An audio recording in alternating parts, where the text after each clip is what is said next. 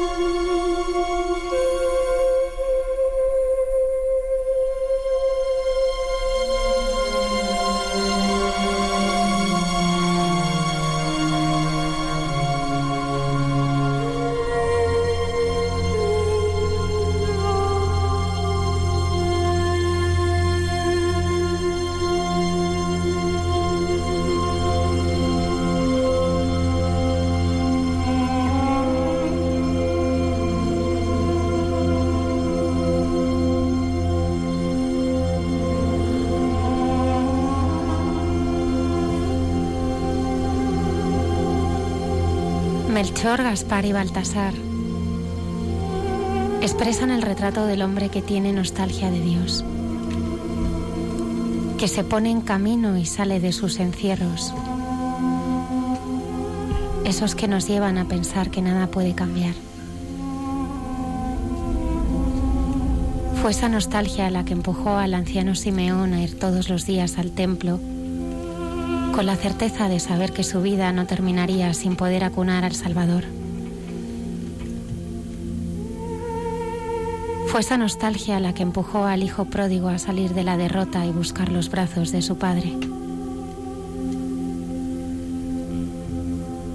Fue esa nostalgia la que el pastor sintió en su corazón cuando dejó a las 99 ovejas en busca de la que estaba perdida.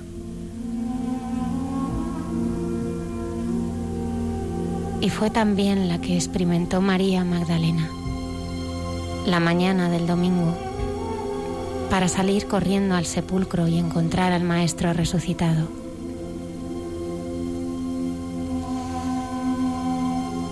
Esa santa nostalgia de Dios es la que brota del corazón y nos permite tener abiertos los ojos frente a todos los intentos empobrecedores de la vida que tantas veces nos desaniman.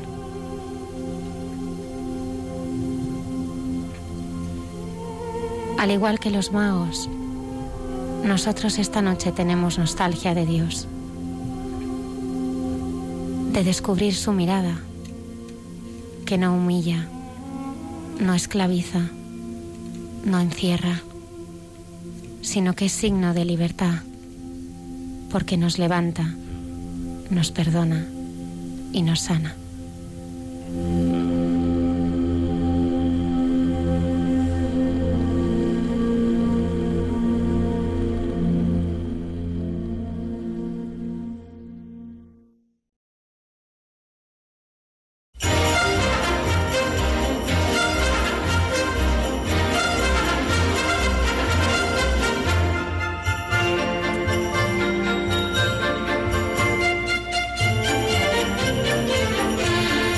4 ya hay cinco minutos de la madrugada y felices reyes. Esta noche me acompañan el padre Javier Mairata. Hola, buenas noches, Almudena. El padre Isaac Parra. Buenas noches, Almudena. Felices reyes. Y además, tres reyes magos, ¿verdad, padre Javier? Sí, es que como nos gusta tanto este Día de Reyes, pues no hemos querido prolongar un poquito más trayendo a tres reyes magos a nuestro programa. Empezamos con el primero. El primero es Mariano, que es oficial de nuestro ejército y nos va a contar pues cómo vive la fe en su familia y en el ejercicio de esta profesión, que es una profesión de servicio a los españoles. Buenas noches. Mariano, bienvenido. Hola, Almudena, ¿qué tal estáis? Oye, vosotros sabéis que hace 10 años que eh, se están convirtiendo en realidad los deseos de muchísimos niños y ancianos. Y aquí mm. está para contárnoslo nuestro segundo rey, reina maga, Reyes Magos de verdad. Buenas noches, Belén Mayoral. Muy buenas noches, Almudena, ¿cómo estás? Hace 10 años, Belén. Hace 10 años, gracias a Paloma, una colaboradora de este programa. Paloma Yadó, nuestra querida Paloma Yadó, que ahora está en Brasil. Sí, señora. ¿Qué tal la noche de ayer? Un poco movidita, pero de eso se trata. No habéis parado. no, hemos parado desde el día 23 de diciembre, pero sí, sí, hemos, hemos ejercido realmente. Hemos sido regias, mm. reinas magas. Bueno, pues esto y mucho más eh, Belén nos contará. Y nuestro tercer regalo, tercer rey mago, es Carmen. Buenas noches. Hola, buenas noches. Carmen, consultora, tiene dos hijos y además nos dice que participando de la espiritualidad de Betania, del movimiento Schoenstatt y carismática, que Jesucristo es su Salvador, ¿es así? Sí, efectivamente. Jesús es el gran liberador y es el que yo creo que cada vez está con nosotros, acompañándonos todos los días, en cada minuto y dándonos esa vida y esa luz y sobre todo esperanza.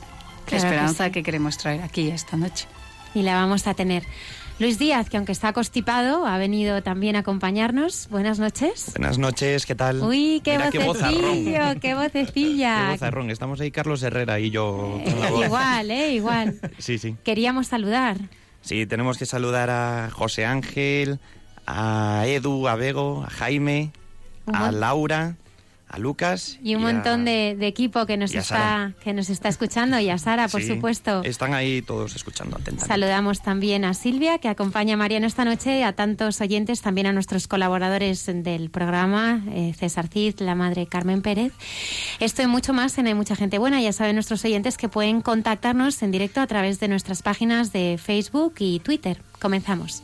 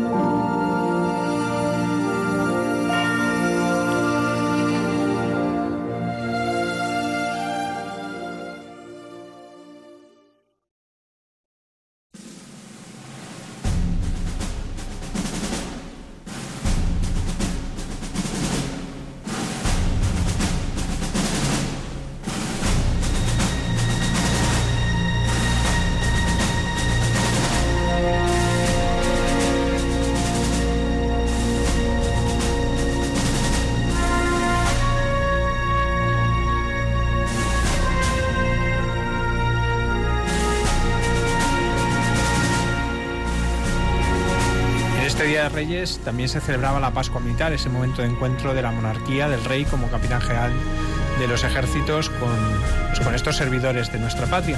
Y hemos querido tener esta noche a Mariano, que está aquí con su mujer, con Silvia, que es padre de tres hijos adolescentes y es oficial de nuestro ejército y vamos viene a compartir con nosotros pues cómo la fe le ha ido ayudando en su vida y en el ejercicio de esta profesión. Buenas noches, Mariano. Hola, ¿qué tal, Bueno, lo primero que te preguntaría es, ¿la fe siempre ha sido importante en tu vida? ¿O ha habido momentos de alejamiento? Pues bueno, la respuesta es fácil porque es que, sí, ¿no? Sin, lugar a dudas, por supuesto con, altibajos y, también pues dependiendo de las etapas de la vida. Pero, pero es que sí porque además de que nací en una familia cristiana y crecí en ella y, siempre lo he considerado un regalo, pues la verdad que luego eh, poco a poco eh, te vas encontrando con Dios y, vas encontrando la manera de ser cristiano, ¿no? Y, por supuesto con eh, convirtiéndose cada día, como hemos comentado alguna vez, y empezando muchas veces de cero o de menos algo.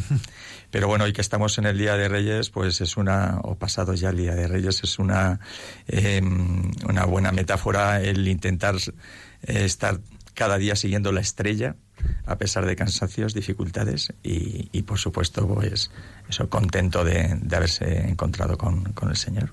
¿Cómo recuerdas la fe en tu infancia? ¿Cómo recuerdas la fe en tu familia? Especialmente estos días de Navidad, además es fácil que tengo más recuerdos. Pues sí, es verdad, porque siempre se producen ahí reencuentros, pero la verdad que yo soy bastante desmemoriado, con lo cual pues no puedo hacer así un relato lo mismo muy, muy detallado, pero sí que lo recuerdo con agradecimiento, ¿no? Me gusta el, el pensar en, en, muchas personas, empezando por mis padres, por supuesto, eh, que pues poco a poco y a lo largo de, tu vida eh, te, te, ayudan a encontrarte con Dios, ¿no? En, esas mediaciones que Dios pone en tu camino para que eh, le, conozcas adecuado a, la edad y en la situación en la que estás, pero siempre con, ese agradecimiento.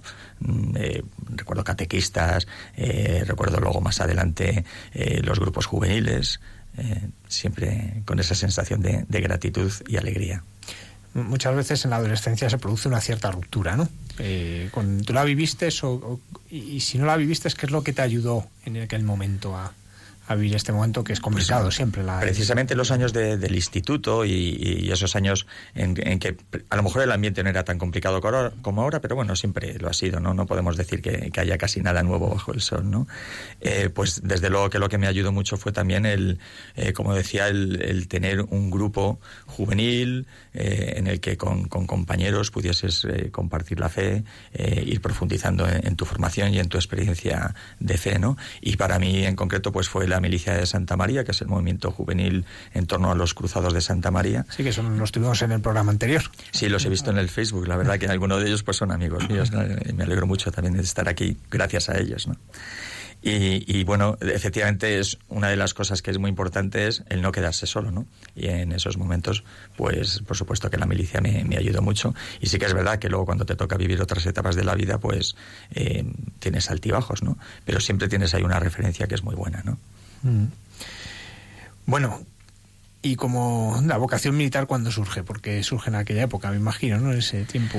Sí, llega un momento en que te tienes que plantear qué estudiar, ¿no? Y aunque a veces es verdad que empiezas los estudios, nosotros ahora tenemos una hija que está en ese momento ya casi también, y, y muchas veces le decimos, bueno, que, que, empieces lo que empieces, por supuesto con conocimiento de causa, luego lo que tiene que, lo que tienes que conseguir es que lo que hagas te, te llegue a gustar mucho y te entusiasme, ¿no?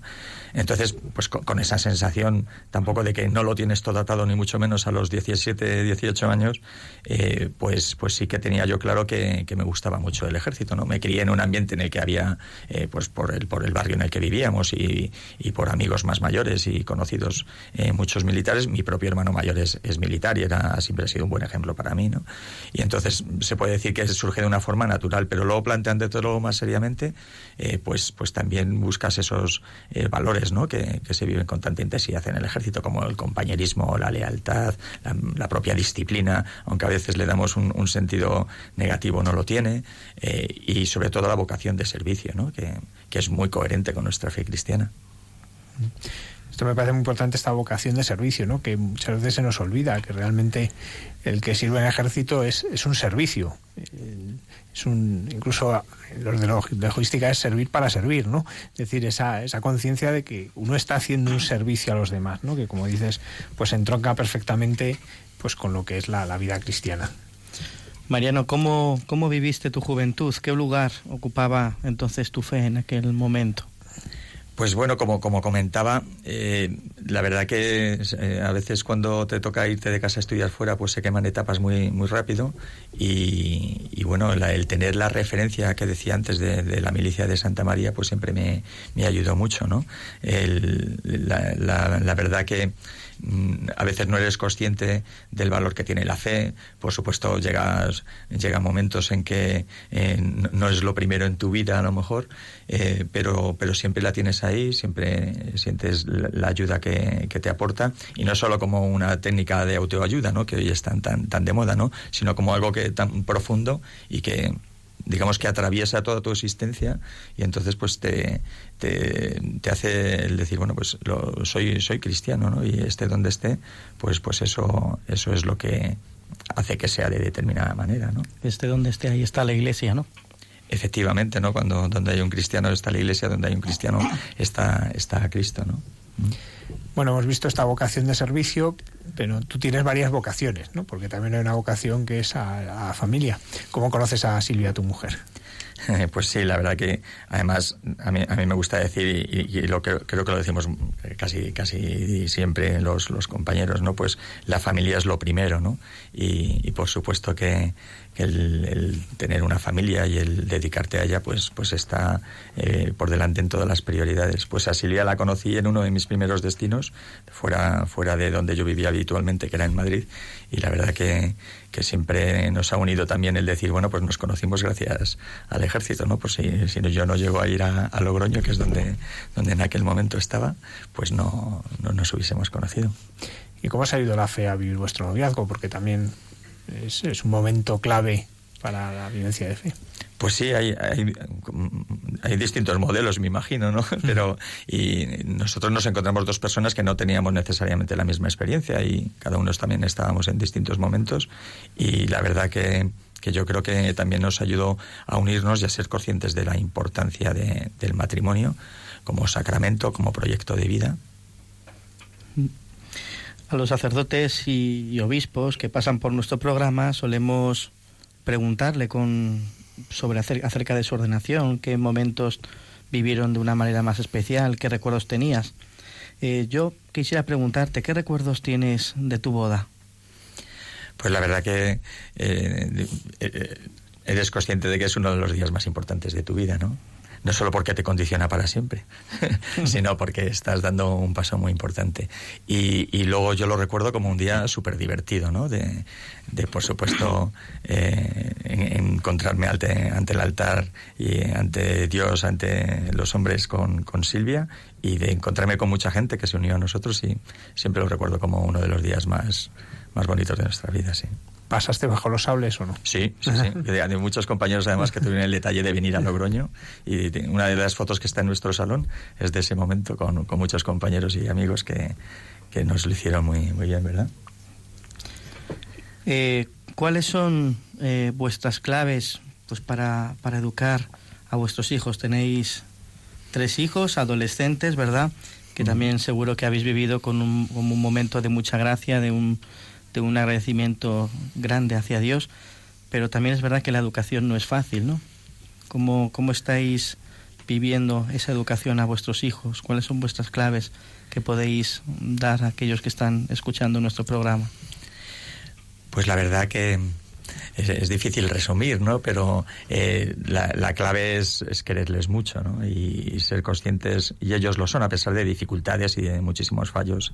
No, no somos una familia perfecta, que, que, creo que no las hay, ¿no? Pero vamos, desde luego que nosotros no lo somos. El Papa en la Moris Leticia dice que no existe la familia perfecta. Efectivamente, no, sí, me, me, gusta leer ese tipo de cosas. pues También dice que la vida familiar no es obstáculo para la vida mística, también lo dice. ¿eh? También, también. No sé si estamos en camino, pero bueno, eso que no se entere el Papa. Ahí el, el, tema es que, que ellos sepan que, que, son lo más importante para nosotros y que les queramos mucho y que se lo digamos, ¿no? Y, así, así lo hacemos. Y luego en, en, lo que es su educación, el otro día eh, en, en, las vigilias de la Inmaculada que, que hubo en Madrid, pues eh, eran de carácter familiar, digamos, y tuvimos un testimonio también familiar ahí. Y, y, uno de los mensajes es que nadie debe esperar eh, desde fuera el apoyo para educar a tus hijos, ¿no? Que muchas veces buscamos que alguien nos resuelva el problema, que nos lo reservan o, los gobiernos de turno o los colegios. Eh, la educación tiene que ser fundamentalmente en casa, por supuesto que todo lo que ayude en el entorno, pues también, ¿no? Y, y bueno, pues en eso estamos, ¿no? También buscando apoyos en las comunidades de, de fe, tanto en la parroquia como en el movimiento nuestro, eh, y, y haciendo vida de familia, como por ejemplo, hemos intentado hacer estos días de, de vacaciones para ellos, ¿no? Muy bien, volvemos a, a, tu vida en el ejército. ¿Qué es lo más bonito de ser militar? Bueno, pues lo comentaba antes un poco, ¿no? Cuando salía el tema de, de la vocación. Yo creo que el, el, tener esa vocación de servicio y saber que, que estás de verdad, no como un lema, ¿no? Sirviendo a, a los españoles, pues eh, realmente te satisface, ¿no? Eso yo creo que lo, tenemos muy, muy grabado, ¿no? Y luego, pues una de las cosas más bonitas, aunque es verdad que nuestra formación tiene un componente muy, muy tecnológico en muchas cosas y tal, eh, es también el tratar con las personas, ¿no? El, intentar sacar lo mejor de las personas, eh, porque bueno, al final a lo largo de la vida pues también hay, hay, muchas tareas rutinarias y administrativas, ¿no? Pero, pero el trato con las personas en, en las unidades militares pues es, genial, ¿no? El, el, intentar dar ejemplo, el intentar sacar lo mejor de cada uno, el, saber que, tienes que sufrir y incluso pues entrar en combate con con ellos, pues todo eso es, es muy bonito, ¿no? Porque eh, te obliga a estar muy cercano, a ser muy realista también, a saber las eh, virtudes y limitaciones que tenemos las personas y, eso a mí por lo menos me satisface plenamente. Y conozco un sacerdote que, siendo alférez de milicias, es con contra la vocación sacerdotal, precisamente en esto que contabas, ¿no? Ese trato con los demás. Él decía, ahí me sentí padre de los soldados y es lo que me llevó a dar luego el paso al seminario. O sea que fíjate cómo cómo va cambiando. Eh, lo más duro no sé qué es, pero me imagino que es muy duro pues los cambios constantes de destino, ¿no? El tener que ir con la familia de un lado para otro, tener que irse y quedarse la familia en un lugar. Eh, ¿Cómo lo vives tú eso? Bueno, pues quizás es la faceta así un poco más llamativamente dura, ¿no? Porque, porque es verdad que tienes que tener una disponibilidad que bueno, luego cada uno gradúa en función de, sus condiciones, que, cada uno se ponga, ¿no? Pero nosotros en concreto sí que nos hemos movido bastante. También es verdad que yo he contado con, con la ayuda siempre de Silvia, ¿no? Que, que ha estado cercana a mí. Hemos intentado, intentado estar siempre juntos, siempre que hemos podido, pero también hemos tenido temporadas separados, ¿no? Entonces, bueno, pues lo, lo vives eh, dando las prioridades que debes a cada cosa, ¿no? Entonces, pues si decimos que la familia es lo primero, pues, pues también la familia hay que cuidarla en situaciones en las que sabes que no puedes estar todos los días con ello, ¿no? Eso es lo que yo lo, lo intento vivir así, vamos. Una dificultad que tiene ese movimiento constante de un lugar a otro es la forma de vivir la fe, porque claro, no hay una estabilidad en cuanto a parroquia, incluso me imagino que, has mencionado el movimiento, sé que seguís vinculados a la Cruz de Santa María, los movimientos familiares, pero tampoco eso es fácil a veces de vivir con tantos cambios. Eh, ¿De qué manera habéis conseguido pues, pues seguir viviendo la fe pese a esa dificultad? Bueno, pues la, verdad que sí que es verdad que, que, a veces te sientes un poco desarraigado, ¿no? Es verdad, ya no solo familiarmente, que a veces te encuentras solo, sino eh, pues respecto a tu otra familia, que es la comunidad de fe. Pero bueno, teniendo ahí esa referencia, el, intentar siempre estar disponible para, pues cuando hemos estado en, distintos sitios, pues por ejemplo una cosa esencial es si empiezas a acudir a, a misa a una, una, parroquia, pues decir, oiga, pues nos gustaría conocerles y que nos conozcan y, echar una mano en lo que se pueda. Y, bueno, pues teniendo siempre ahí una, una referencia, hoy en día también es verdad que, que es mucho más fácil eh, mantenerse unido a través de, de redes sociales, medios. Eh, etcétera. El WhatsApp, por ejemplo, nos une mucho a, mucha gente ahora. ¿no? Sí, no, en eso, claro, hay un, cambio, hay un cambio grande. En el santuario hay unos cuantos militares, ¿no? Eh, ¿Cómo es la santidad eh, que está llamada a vivir un, militar? Bueno, pues eh, yo creo que como la que está llamado a vivir cualquier otro profesional, ¿no?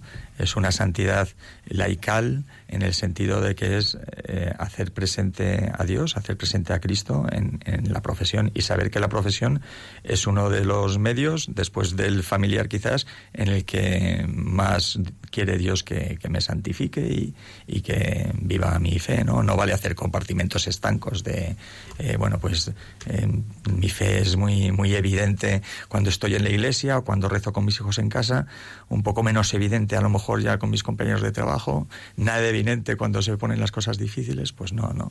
Eh, yo creo que el, laico está llamado a, vivir la fe con intensidad y, y a ser misionero en el ambiente en el que esté, ¿no? Y también así lo intento vivir yo. Hay un cuadro de Augusto Ferrer Dalmau, La patrulla, que refleja un momento cotidiano en, la, en, la, en, el momento que él estuvo en Afganistán y ahí hizo sus anotaciones y de eso saca este cuadro, que es un momento cotidiano, es una patrulla, que es, es impresionante ese cuadro. Y en él el escritor Arturo Pérez Reverte escribió, durante siglos en cada una de sus huellas estuvo España. Tú has llevado a España a países en guerra, a países en conflicto. ¿no? ¿Qué supone para un militar ir a una misión en un país en conflicto? Pues la, verdad que no conocía así la anécdota esta de, lo que escribió Reverte en, ese cuadro, que, por cierto me gusta mucho. ¿no? Sí. además pusieron el nombre de todos los caídos en Afganistán, está puesto en, el cuadro y él al final también lo, pone. Pues qué bien, la verdad, eh, pues está muy bien definido, ¿no? Porque la verdad que lleva el nombre de España, la bandera de España, eh, a, todas partes. De hecho, nos gusta tener en, en, nuestra oficina, yo ahora de, que he estado también una temporada fuera recientemente y estaba en una oficina con gente de otros, de otros países, por supuesto, pues eh, nos gusta tener nuestra bandera nacional allí, ¿no? Porque es lo que primero que, sentimos que estamos poniendo el nombre de España por ahí. Y, bueno, y luego también, pues, eh, saber que, que cuando estás haciendo operaciones de mantenimiento de la paz, pues eh, en cierto modo, quizás de forma indirecta o lejana o que tú no percibes de primera mano, pero estás ayudando a otros, ¿no? Lo cual pues también es, es una, una cosa muy, muy bonita y, y que te ayuda mucho, ¿no? Te, te orgullece mucho. Allí cuando uno vive en un cuartel en medio de una situación de conflicto, que por tanto es una situación muy peculiar, muy que se sale de todo lo que estamos acostumbrados a vivir, que no tiene nada que ver con lo que luego uno ve en la televisión, ¿no? Porque a veces nos pensamos que por ver algo en la televisión parece que ya sabemos de qué va, no tiene nada que ver, ¿no? Yo siempre digo que uno puede ver una película de guerra súper realista, pero no tiene ni idea de lo que es la guerra, porque no tiene nada que ver, ¿no? Pero tú en ese, cuando estás en el cuartel, cuando estás en esos lugares, en conflicto, eh, ¿Qué has descubierto de tu fe? ¿Qué te ayuda, ¿En qué te ayuda tu fe a vivir ese momento? Pues que es especialmente eh, difícil, duro, llámale como quieras. Pues sí, la, verdad que las ocasiones que, he tenido de, estar fuera, que, han sido varias, y normalmente pues eso en, zonas en conflicto, que es donde tenemos los militares, no la costumbre, que lo decía de broma, la, la obligación de, de, ir, ¿no? Donde nos mandan. Eh, pues la verdad que mm, lo vives muy... Yo lo he vivido con mucha intensidad, ¿no? Como decía antes, no, no como un tema de, autoayuda que te ayuda a concienciarte de, que estás, porque para eso está la preparación física, la preparación eh, militar que, tenemos, la preparación mental, sino a decir, bueno, pues todo esto lo voy a vivir con, toda la plenitud que pueda, ¿no? Y si, siempre tienes que estar intentando eh, dar lo mejor de ti, pues, pues en esas circunstancias excepcionales, pues, pues incluso más, ¿no? Y la verdad que sí, sí que eh, me ayuda a vivirlo con, mucha intensidad, ¿no? A ser consciente de lo que estoy haciendo, a ser consciente de, lo que puedo ayudar a mi alrededor, etcétera. Eh, de muchas de las cosas que uno vive en la fe, eh, ¿cómo se vive allí la Santa Misa? ¿Teníais misa? ¿Podíais vivirla?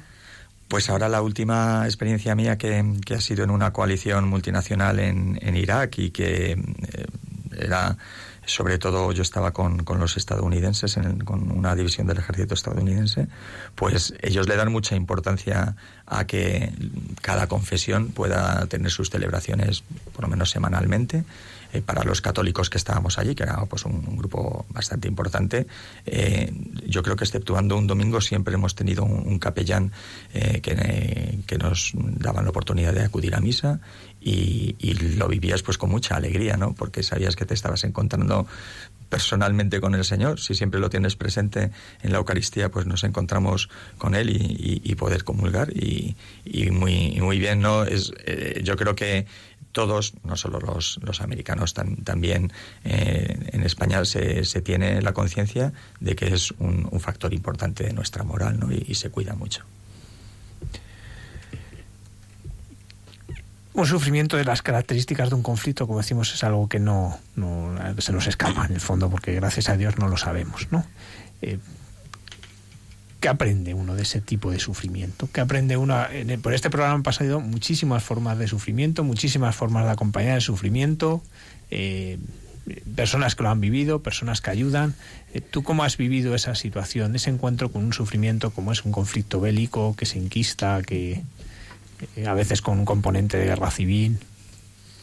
Pues eh, la, verdad que eso me lo, me lo, preguntaba yo mucho este verano cuando estaba ahí en, en medio de Bagdad y teníamos noticias a diario de, los atentados que cometía el Daesh contra la población civil pues a, pocos cientos de metros de donde estábamos nosotros, ¿no? y la verdad que eh, pues leyendo lo que el Papa Francisco dijo en la JMJ, en el Vía Crucis de la Jornada Mundial de la Juventud, allá en Cracovia, que además dos de mis hijos pues estuvieron allí y, con eso que decía antes de las redes y del WhatsApp y tal, pues lo viví muy, muy de cerca con, con ellos y, con todos los chavales con los que estaban. Eh, encontré la, la, solución o vamos o la explicación perfecta para eso y era si me dejas que lo leas un poco literal, por no por citar correctamente al Papa, es eh, eh, ¿dónde está Dios cuando las personas inocentes mueren a causa de la violencia, el terrorismo, las guerras? Hay preguntas para las cuales no hay respuestas humanas. Y es verdad, ¿no? Solo podemos mirar a Jesús y preguntarle a Él. Y la respuesta de Jesús es esta. Dios está en ellos, Jesús está en ellos, sufre en ellos. ¿No? Pues ese es un poco eh, lo que el cristiano siente ante el sufrimiento, ante el cual es verdad que no, no puedes actuar tampoco siempre directamente, ¿no? Pero, pero bueno, la, fe nos enseña que es que Jesús fundamentalmente está en, en la gente que sufre, ¿no? En el año 2009 moría en Afganistán el cabo Cristo Cabello. Eh, murió a causa de la explosión de una mina y en sus últimos momentos pidió ser bautizado y ahí estuvo un capellán del ejército que le pudo bautizar, estaba ya en proceso catecumenal. Eh, también nos, a veces han llegado noticias de, por ejemplo, cuando el arzobispo castrense ha ido a confirmar allí, por ejemplo, en Afganistán, recuerdo en concreto, cómo viven los soldados eh, la fe en estas situaciones de conflicto que hay un cambio, se ve un cambio en la forma de vivirlo respecto a lo que se vive aquí. Hombre, la verdad que no solo los soldados, cualquier persona cuando estamos en una situación así excepcional nos, nos sentimos más vulnerables, ¿no? Yo el primero. Y, y bueno, pues lógicamente te, te planteas más las cuestiones o estás más asequible a una persona que te quiera ayudar.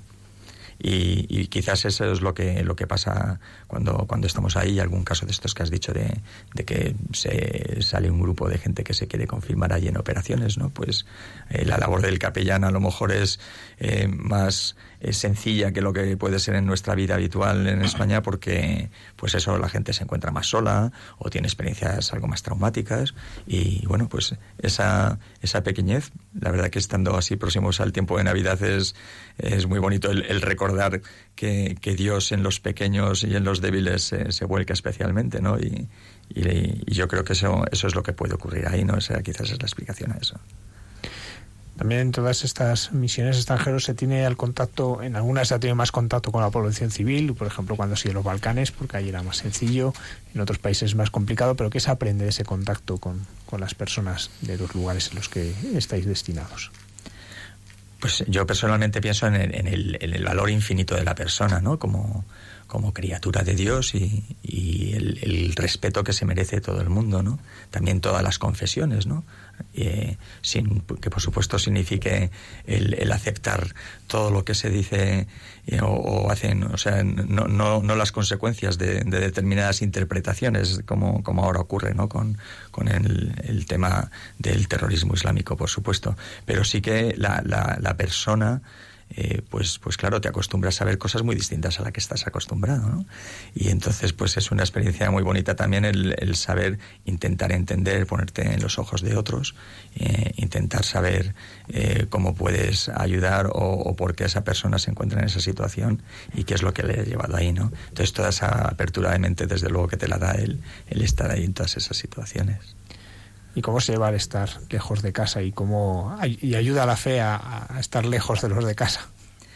Bueno, pues eso lo podía contestar más Silvia, que está aquí a mi derecha, pero la, verdad que, que, sí que nos ayuda, ¿no? Porque pues eh, sabes que, cada uno está cumpliendo con su obligación, eh, te apoyas con, el cariño, como decíamos, hoy en día es más fácil con, los teléfonos y, las llamadas, no como antes que había que irse a lo mejor cinco minutos eh, cada cuatro o cinco días a una cabina a llamar, ahora puede ser un contacto más frecuente. Y, bueno, pues eh, sabes que en cualquier caso estás unido y, y, lo que decíamos, hay cosas que están eh, más eh, por encima de, las separaciones o de las dificultades o, o del cansancio, ¿no? Y entonces, pues la, la, vida de fe también te ayuda a eso. Y en concreto, por ejemplo, esta última vez eh, que, estábamos eh, más unidos así al movimiento nuestro familiar, eh, pues ha sido muy bonito el, saber también que tu familia estaba arropada y respaldada por, por tantos amigos, ¿no? Que compartes la fe y, que pues han, cuidado mucho de ti, ¿verdad? Y de, y de los chicos. Y, la verdad que ha sido muy bonito también ese aspecto, ¿no? el Horacio Ignacio, que tú le conoces, viene un día, eh, ha sido monaguillo mío un tiempo, y me dice, hoy puedes ofrecer la misa porque mi padrino se va a la guerra. No te preocupes, que tu padre no se va a la guerra. Es que hay que pedir mucho para que no pase nada. Y cuando volvió le digo, oye, rezamos por ti un montón. Y dice, lo más duro que me pasó fue un día que se me atascó la impresora. O sea, que funcionado. bueno, hay de todo, hay de todo.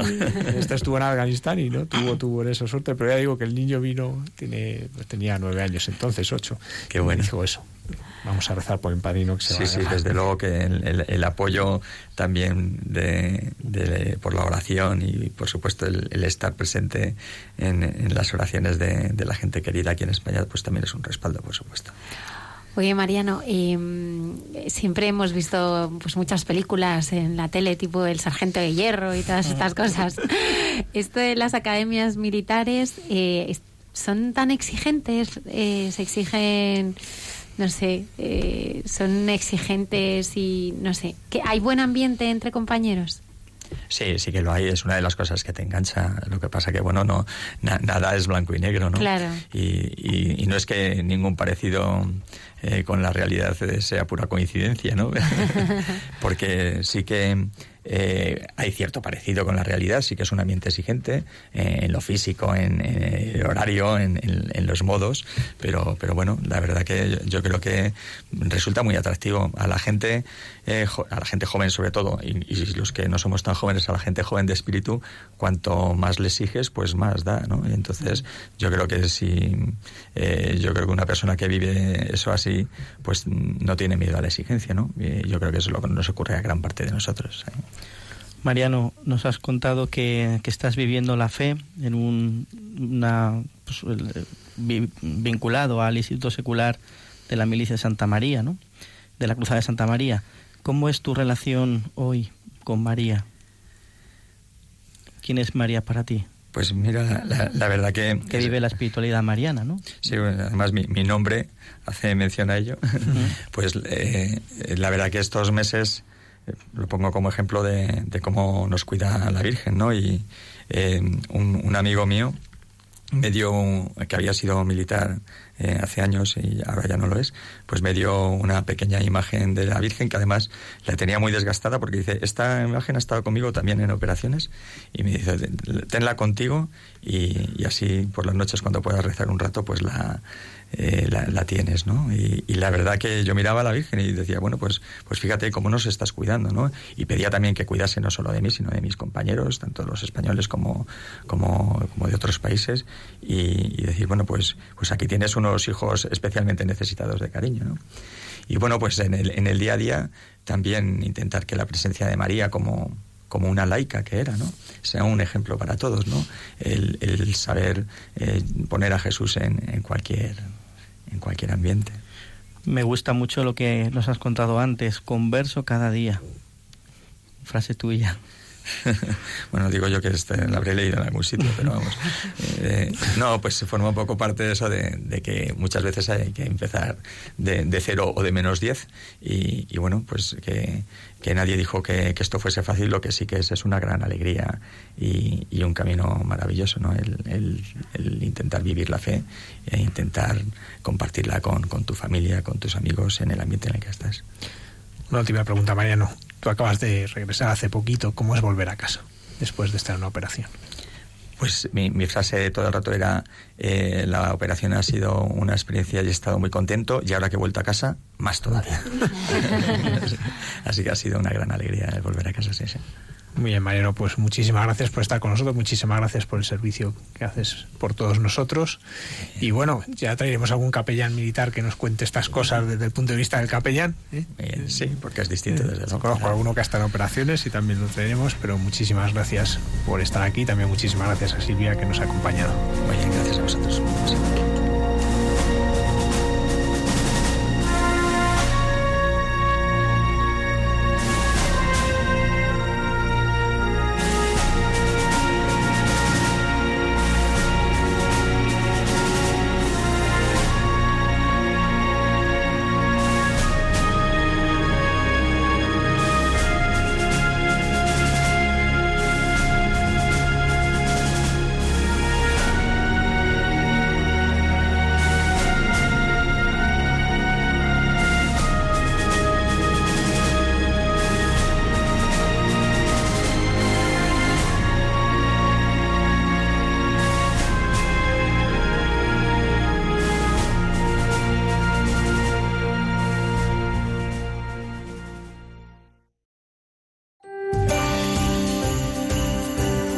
Estamos celebrando que el Hijo Eterno de Dios, encarnado en el seno de María y nacido en un pesebre, porque vino a su casa y los suyos no lo recibieron, se ha hecho nuestro hermano, para llevar a todos los hombres a su auténtica morada, el corazón del Padre. Vayamos todos a Belén y ayudemos a los hombres que no conocen a Jesús a encontrar el camino al portal. Es lo que intenta hacer también Radio María, ser como la estrella que guió a los magos hacia el Salvador. Y para ello necesita la colaboración de todos, que pedimos especialmente en esta campaña de Navidad. Vuestra oración, compromiso voluntario y donativos. Puedes informarte de cómo colaborar llamando al 902-500-518 o entrando en nuestra página web www.radiomaria.es. Sí, vayamos a casa, a Belén, junto a los pastores y los magos. Vayamos a casa, al corazón de María. Vayamos a casa, a la iglesia, donde San José y la Virgen nos mostrarán a Jesús el rostro de la misericordia. Volvamos a casa con Radio María.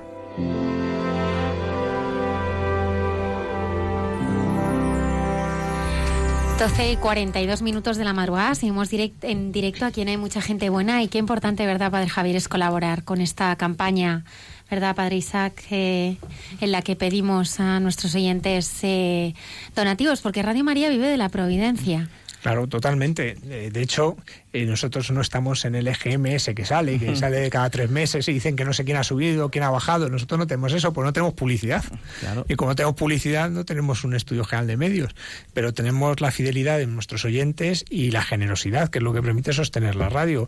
Mm, la gente no se hace ni idea de lo que cuesta un solo día de programación que es muchísimo, pero gracias a, los voluntarios y gracias a los donativos, pues es posible que Radio María lleve ya tantos años caminando y cada vez pues con, una capacidad técnica que puede llegar mejor a los hogares. El esfuerzo por poner nuevas antenas, por, perfeccionarlas para que llegue mejor. Pues cuando gente dice, pues yo no lo escucho. Hmm. Bueno, pues hay siempre un esfuerzo constante. Eso es posible gracias a los donativos. Si no, sería imposible. Así que animamos a nuestros oyentes a que colaboren con lo que tengan, con eh, los dos céntimos de esa vida mm. del Evangelio y con oración también, ¿verdad? Que nos hace muchísima falta. Cualquier ayuda nos viene muy bien para poder continuar colaborando pues, con esta radio que tanto bien hace a tantas personas, que tanto enfermos que escuchan la radio por las noches, personas que vienen de viaje. ¿Y sabéis cómo se puede colaborar? Pues se puede colaborar llamando al teléfono 902 500 518 o a través de la web www.radiomaria.es.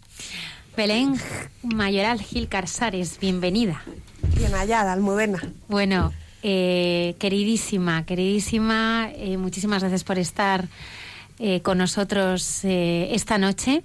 Hace muy poquito te llamé y ahí estaba, estaba la gran Belén con un coche lleno de regalos, yendo a, ver a las misioneras de la caridad en Setúbal, ¿eh?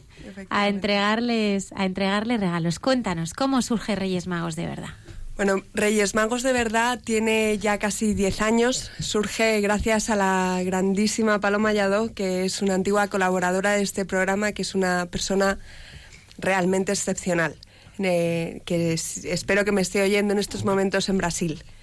Eh, Paloma, un, buena, un buen día, más bien una buena noche, eh, decide ayudar a un centro, San José de la Montaña, donde vivían 125 niñas y busca 125 amigos a los cuales nos da una carta de cada una de esas niñas. Y eso que fueron 125 niños el primer año, este año son 10.000. 10.000. 10.000 niños. 10.000, bueno, en estos momentos no son solamente niños, también hay personas mayores y, personas desfavorecidas a los cuales a través de, gente amateur eh, llevamos a los Reyes Magos a sus hogares. El secreto de nuestro éxito, si vale decirlo, es que somos amateur, lo primero. Eh, somos 45 voluntarias. Eh, hay super reinas, como pueda ser Cristina Castellanos o Isabel Lacambra o Cristina Goyoaga. Y luego reinas eh, coordinadoras y pajes, y en mi caso que yo soy camello. ya no llego ni al... Porteadora de regalos. Porteadora. Yo soy camello, camello, porque llevo coche, más que nada. Eh, bueno, tenemos gente francamente eh, impresionante y que, y que hace una labor excepcional, excepcional y que consigue llevar ilusión a, muchísimas casas, a muchísimos niños y a muchísimas personas. Hablabas de la gente que escucha Radio María. Bueno, pues eh, de mis sitios favoritos, de los centros, de mis centros favoritos a los cuales regalamos, eh, están las hermanitas de los pobres.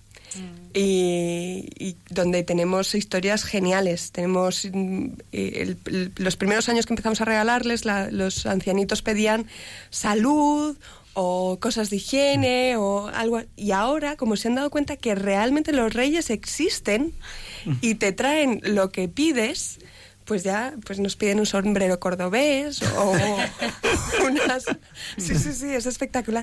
O unas eh, escobas para barrer porque siguiendo un poco lo que decía Mariano la actitud de servicio bueno pues dentro de los ancianitos también hay gente francamente servicial. Y uno de los regalos más divertidos que nos han pedido este año han sido unas escobas para barrer el jardín de la casa de las de las hermanitas de los pobres de la calle Almagro que no me digas que no es una monada pues Porque Belén, ellos escriben sus cartas. Sí, O sea, hay que sí, decir es el- a nuestros oyentes que, que todos, todos escriben su carta a los Reyes Magos y vosotros la bueno, decís. he de decir que todos eh, escriben su carta a los reyes, menos mi centro. Mi centro, que fue cuando tú y yo hablamos, Almudena, es un centro en Portugal, que es un centro muy, muy especial. Es un centro chiquitito de, que tiene niños, eh, son 22 niños, eh, muchos de ellos con parálisis eh, cerebra- cerebr- cerebral. y bueno, un poco también siguiendo lo que decía Mariano, que ves al niño Jesús en el sufrimiento, pues a mí me encanta hacer este centro porque, porque los ves al niño Jesús y lo ves. Lo ves eh, porque aunque a lo mejor no se dé mucha cuenta de lo que le están regalando, nota la voz, nota el cariño, nota que, que, que la gente se preocupa por, por él, aunque esté en una cama postrado. Y, eso es francamente un milagro. Eh, todos los años tenemos milagros, tenemos un montón de milagros. Y hoy os voy a traer dos, porque la gente si no quiere creer es porque no le da la gana, porque la verdad es que es alucinante.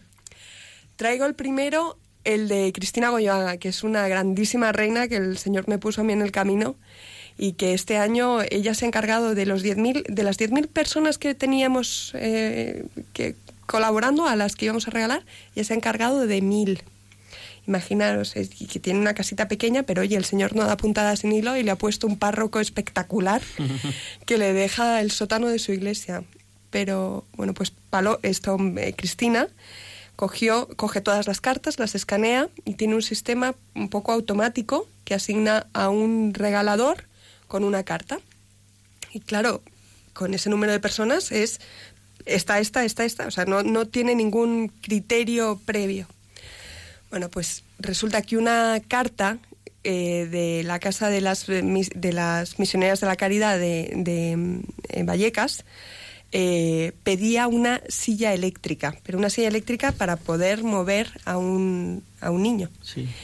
Bueno, pues total que mm, al poco tiempo de enviar la carta, Cristina recibe una llamada de ese rey mago que le dice, mira, eh, me llamo papapam, vivo en Rivas, tengo una asociación, necesito eh, una asociación porque conseguimos sillas de ruedas y estamos muy enfocados con este tipo de problemas. Este niño me ha pedido una silla de ruedas y lo primero que piensa Cris- Cristina es, Dios mío, esto se me va del presupuesto porque tienen 40 euros para gastar. No. Eh, necesito ponerme en contacto con la familia de este niño para saber cómo es la silla que, que necesita, porque va por, por tipo de discapacidad y, y por tamaño. Cristina se pone en contacto con la misionera, pide, porque la ley de protección de datos es muy rigurosa, que, que el padre pide que el padre se ponga en contacto con el regalador y así lo hace. El padre es un padre, es un padre musulmán que le explica al regalador que tiene dos hijos con la misma discapacidad, que es eh, que, el que le ha tocado es un niño de 13 años, pero que tiene una hija de 18 que tiene la misma enfermedad, que tiene poca, prácticamente nula movilidad en la pierna, pero que la mano, las, las manos más o menos las puede mover. Bueno, ¿Cómo es que después de esa llamada la regaladora llama inmediatamente a Cristina y le dice, no te lo vas a creer, es que la silla de este niño no la tengo ni que pedir. Este niño tiene 13 años y puede mover la mano derecha y tengo la silla aquí. Y vuelvo a lo mismo, de mil cartas, que ese regalador tenga esa carta, si, si no es obra de Dios, que a mí venga alguien y me lo cuente. La providencia. Bueno, no, mucho más. O sea, es que el Señor toma puntadas sin hilo. Nos tiene muy, muy, muy bien acostumbradas. La verdad es que nos cuida un montón. Este proyecto es divertido por eso. El segundo milagro, que es milagrito, es mucho más fácil y mucho más eh, de andar por casa. Lo, lo experimenté yo. Yo tenía mi, grupito de niños que son los niños en Portugal que no escriben carta y que, claro, en Portugal los Reyes Magos ejercen, pero ejercen más el Niño Jesús, la verdad. No celebran los Reyes Magos, celebran, reciben los regalos el Día del Niño Jesús. Y bueno, pues yo me hacía ilusión que la misionera me dijo que no había problema de enviarlos el día 5, pues me hacía ilusión que los niños que sí que eran conscientes recibieran sus regalos con el Niño Jesús. Total que, que, me salió redondo y pude irme unos días antes de Navidad y pude conseguir que mi marido me acompañase, que es que también trabaja como una bestia parda, con lo cual pues todo muy bien, recoger todos los regalos e irme a Portugal. Bueno, pues en el último momento resulta que me fallan dos regalos. Digo, vaya por Dios, qué faena. Y pensé, bueno, pues no pasa nada. Me acerco yo a, al, corte, a algún centro comercial en Lisboa y lo compro. Vale. Bueno, pues voy yo de camino en mi coche con mi marido al lado y de repente, ¡pim!, me llama Almudena de Radio María, que me dice, me han dicho que vas a Portugal, que estás de camino a Portugal. Y yo, sí, efectivamente, voy con... ¿Que vas a casa de las misioneras? Sí, efectivamente, voy a casa de las misioneras.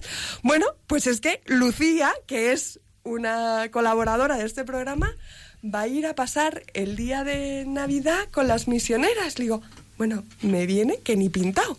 Porque yo dejo mis regalos el día 23, me falta un regalo que me lo han dejado hoy en casa. Por favor, pasa a recogerlo y me lo llevas. Y efectivamente tuve una super paje, super camello, que me llevó el último regalo a casa de las misioneras, con lo cual no tuve ni que ir yo a comprar ni absolutamente nada. O sea, fue perfectamente perfecto que cómo es con la cantidad de casas de misioneras que tiene la Madre Teresa alrededor del mundo, que mi amiga fuese a parar a la misma casa de misioneras. Mm. El que no quiera creer, que no, que no quiera, pero no será porque no tenga ejemplos. Y bueno, lo que sí que quiero aprovechar, y ya, vamos, eh, como, como detalle es dar gracias a todas las personas que nos ayudan. Porque nosotras somos reinas, pero es gracias a todos los reyes eh, consortes que tenemos alrededor, a todos los porteros, a, a Correos, que nos hace una grandísimo, es de muy, muy, muchísimo apoyo y, y, bueno, a toda la generosidad inmensa que tiene la gente que confía a pies juntillas en, en 45 chifladas, pero, mm. pero que es espectacular. En estos días eh, salió la noticia de que habían robado un almacén pues muy parecido a lo que hacéis vosotros, una asociación que también hacen de pajes, eh, tenían guardados ya los juguetes y los robaron y sin embargo en tres días habían multiplicado por tres los que habían, ¿no? Bueno, bueno. ¿Por qué, la, ¿Por qué el español es tan generoso? Porque es que el español es muy generoso, ¿eh? Es, en las obras misiones pontificias somos los segundos que más damos. Es, es, es, es, es espectacular lo del la, el, el, milagro de los panes y los peces debió ser en España, porque, vamos, es espectacular. No lo sé, tenemos un sentido de de ayuda al prójimo es impresionante y de empatía. Y, y, durante todos estos años, los años que yo que más me ha maravillado fueron los años especialmente duros de la crisis, que, que, que ves que la gente se vuelca y que se vuelca de tal forma que no es solamente que te haga el regalo, sino que te que se le ocurra. O sea, que le pone un envoltorio precioso, que le pone todo el cariño del mundo, que unas cartas maravillosas, que no falla, que es que no fallan. De verdad, es que es alucinante, que, que, que se vuelcan, se vuelcan. Es, es precioso. Yo, vamos, no, no creo que haya una generosidad igual que la que yo he vivido en estos diez años. El Señor sí que es generoso, seguro y el Evangelio dice que hay mucha más alegría en quien da que en quien recibe, ¿no? ¿Cómo te premia el Señor? Bueno, a mí, yo es, que soy una digo, privilegiada. Digo a ti porque estás aquí. no, no, no, yo siempre lo digo, es una frase que Paloma utiliza también mucho, que yo soy, eh, me siento hija única del Señor. Y, es verdad. Eh, a mí me, bueno, para empezar, hay una cosa muy clara. Yo conocí a mi marido en la iglesia, en Londres, que tiene más mérito. Anda.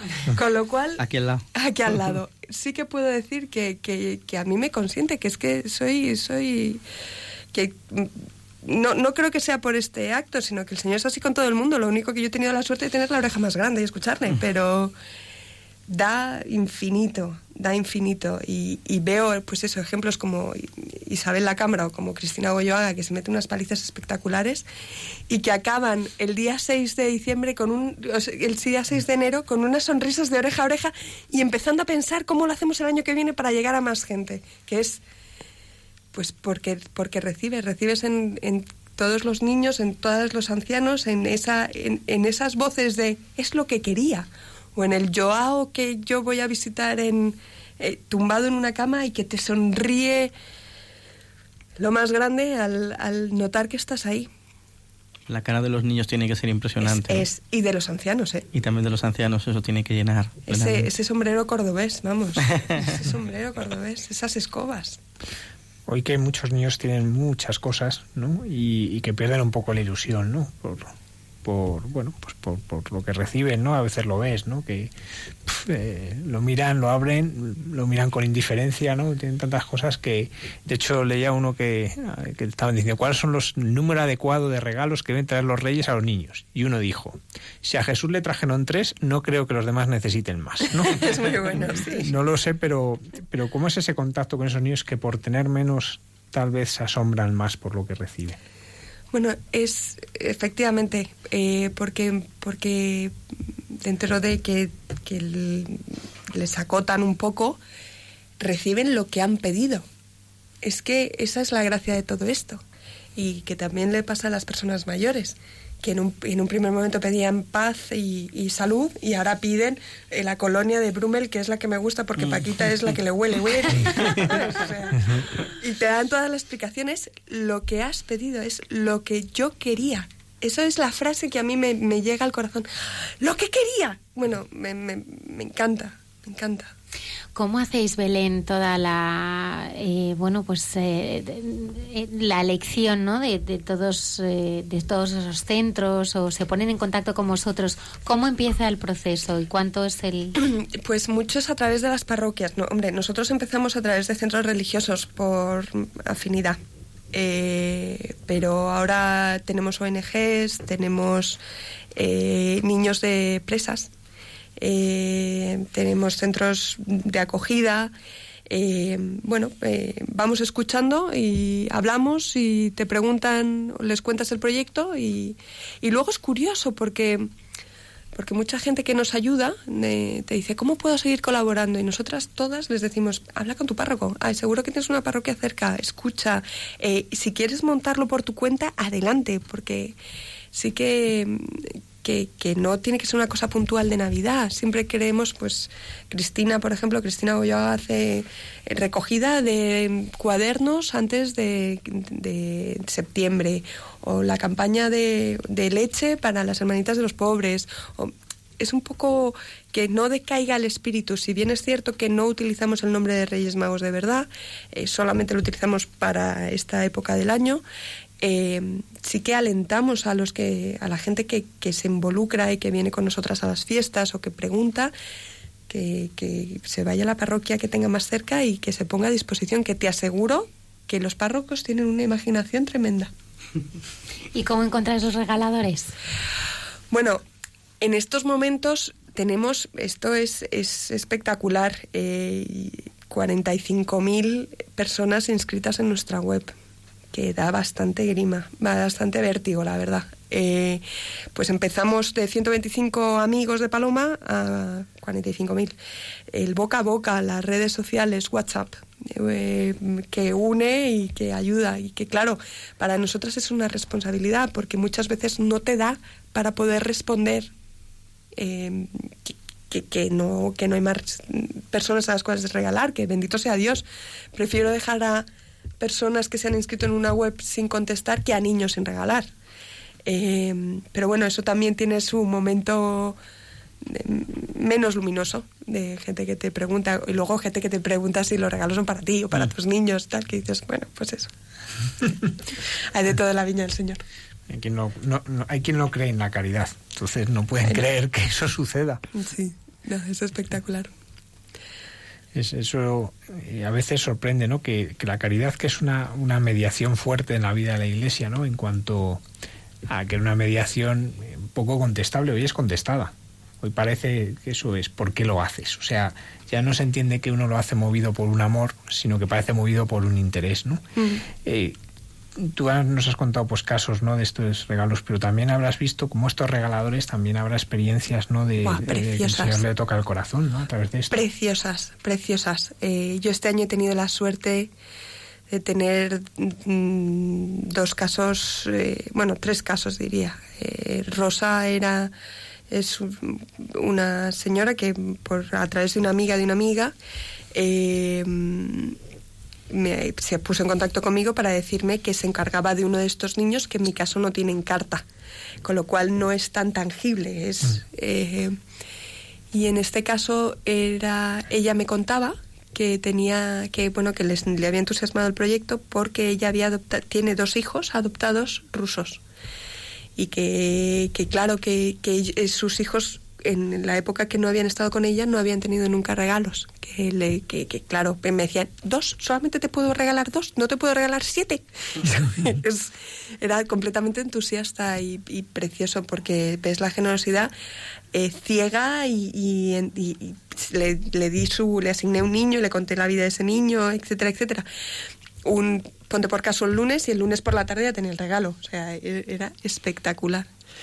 Y luego he tenido, mm, bueno, pues eh, yo tengo, mi madre también ha sido reina maga, mm, grandiosísima. Bueno, le mando un abrazo enorme eh, a Carmen, esa mujer inconmensurable, podríamos llamarla, que es también pues pues el alma, ¿no? También y ha puesto pues muchísima ilusión desde el principio.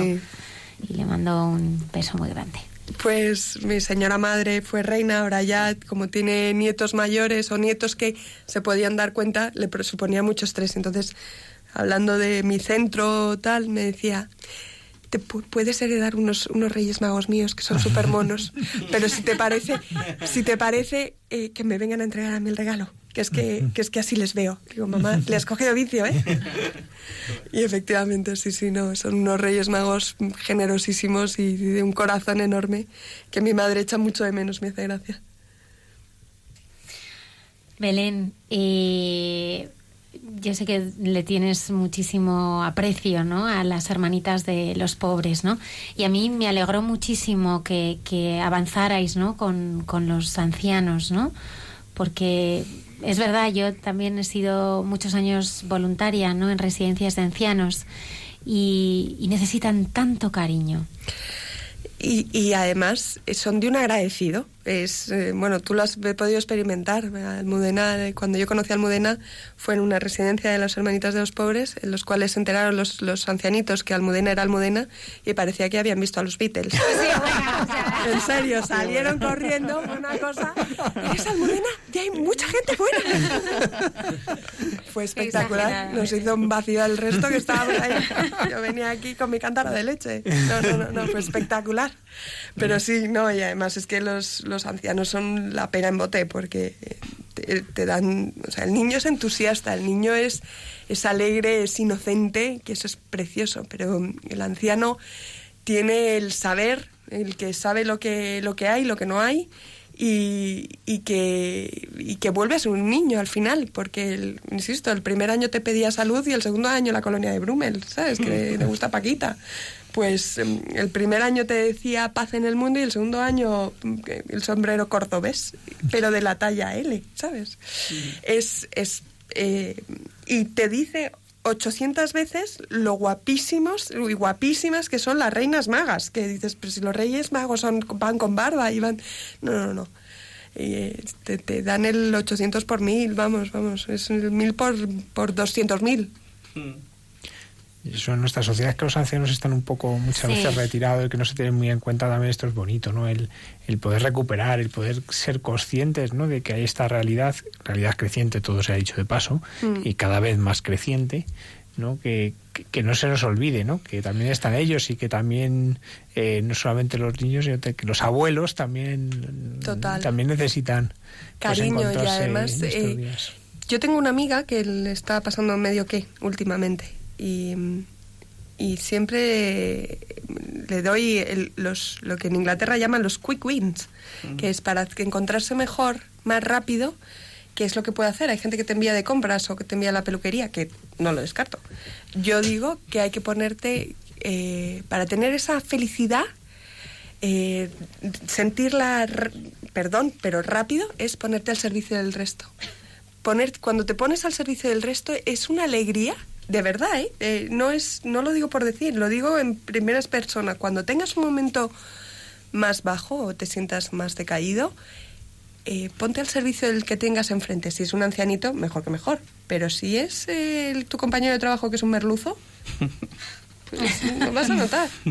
Yo cuando estaba en la parroquia, una vez vino una persona y decía, mire, vengo porque me manda mi psiquiatra y me ha dicho, mire, vaya a la parroquia a ver si puedo hacer algo porque eso ayudará mucho. Y yo, bueno, pues vamos a buscar. ¿No Pero- tenías una escoba? Porque oiga, funciona, funciona. Sí, sí, pero, pero me hizo gracia. eso. Me manda el psiquiatra que ha dicho que a ver si hago algo en la parroquia. Sí, sí, sí, no, en serio. Oye, sí. Belén, y si alguien que, alguna persona que nos está escuchando quiere colaborar con este proyecto ya para el año que viene, eh, puede apuntarse en vuestra página web, En sí, pues, tanto como regalador como... como centro asociado, desde luego. Ahora ya le- la, la- la parte de las inscripciones la tenemos ya cerrada, pero siempre hay una un momento, un- uno de los lados que pone contacto, que se puede poner en contacto con nosotros. Nuestra página web es tan complicada como www.reyesmagosdeverdad.org.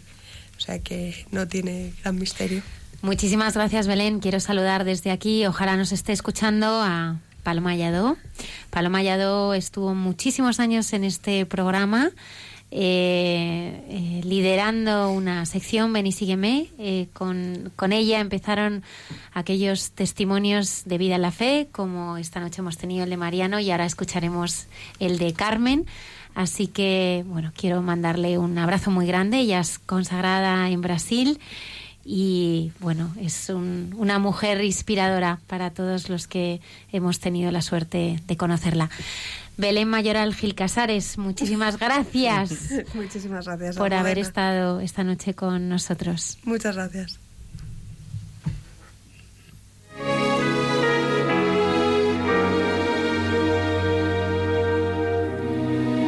Te deseo muy felices fiestas y a tu corazón vida y alegría y mucho más calor.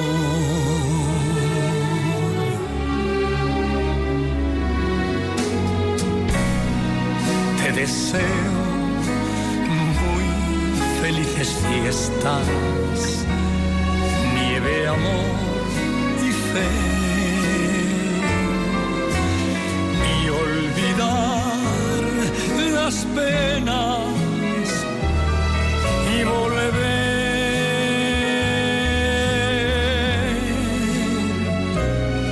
otra vez juntos, otra vez. Hoy te quiero más que ayer.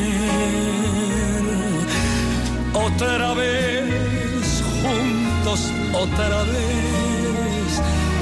La ilusión nunca se fue. Te deseo muy felices fiestas con el corazón. Cuelga en la estrella del amor.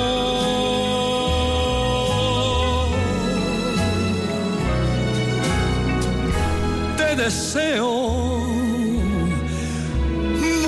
felices fiestas. Hoy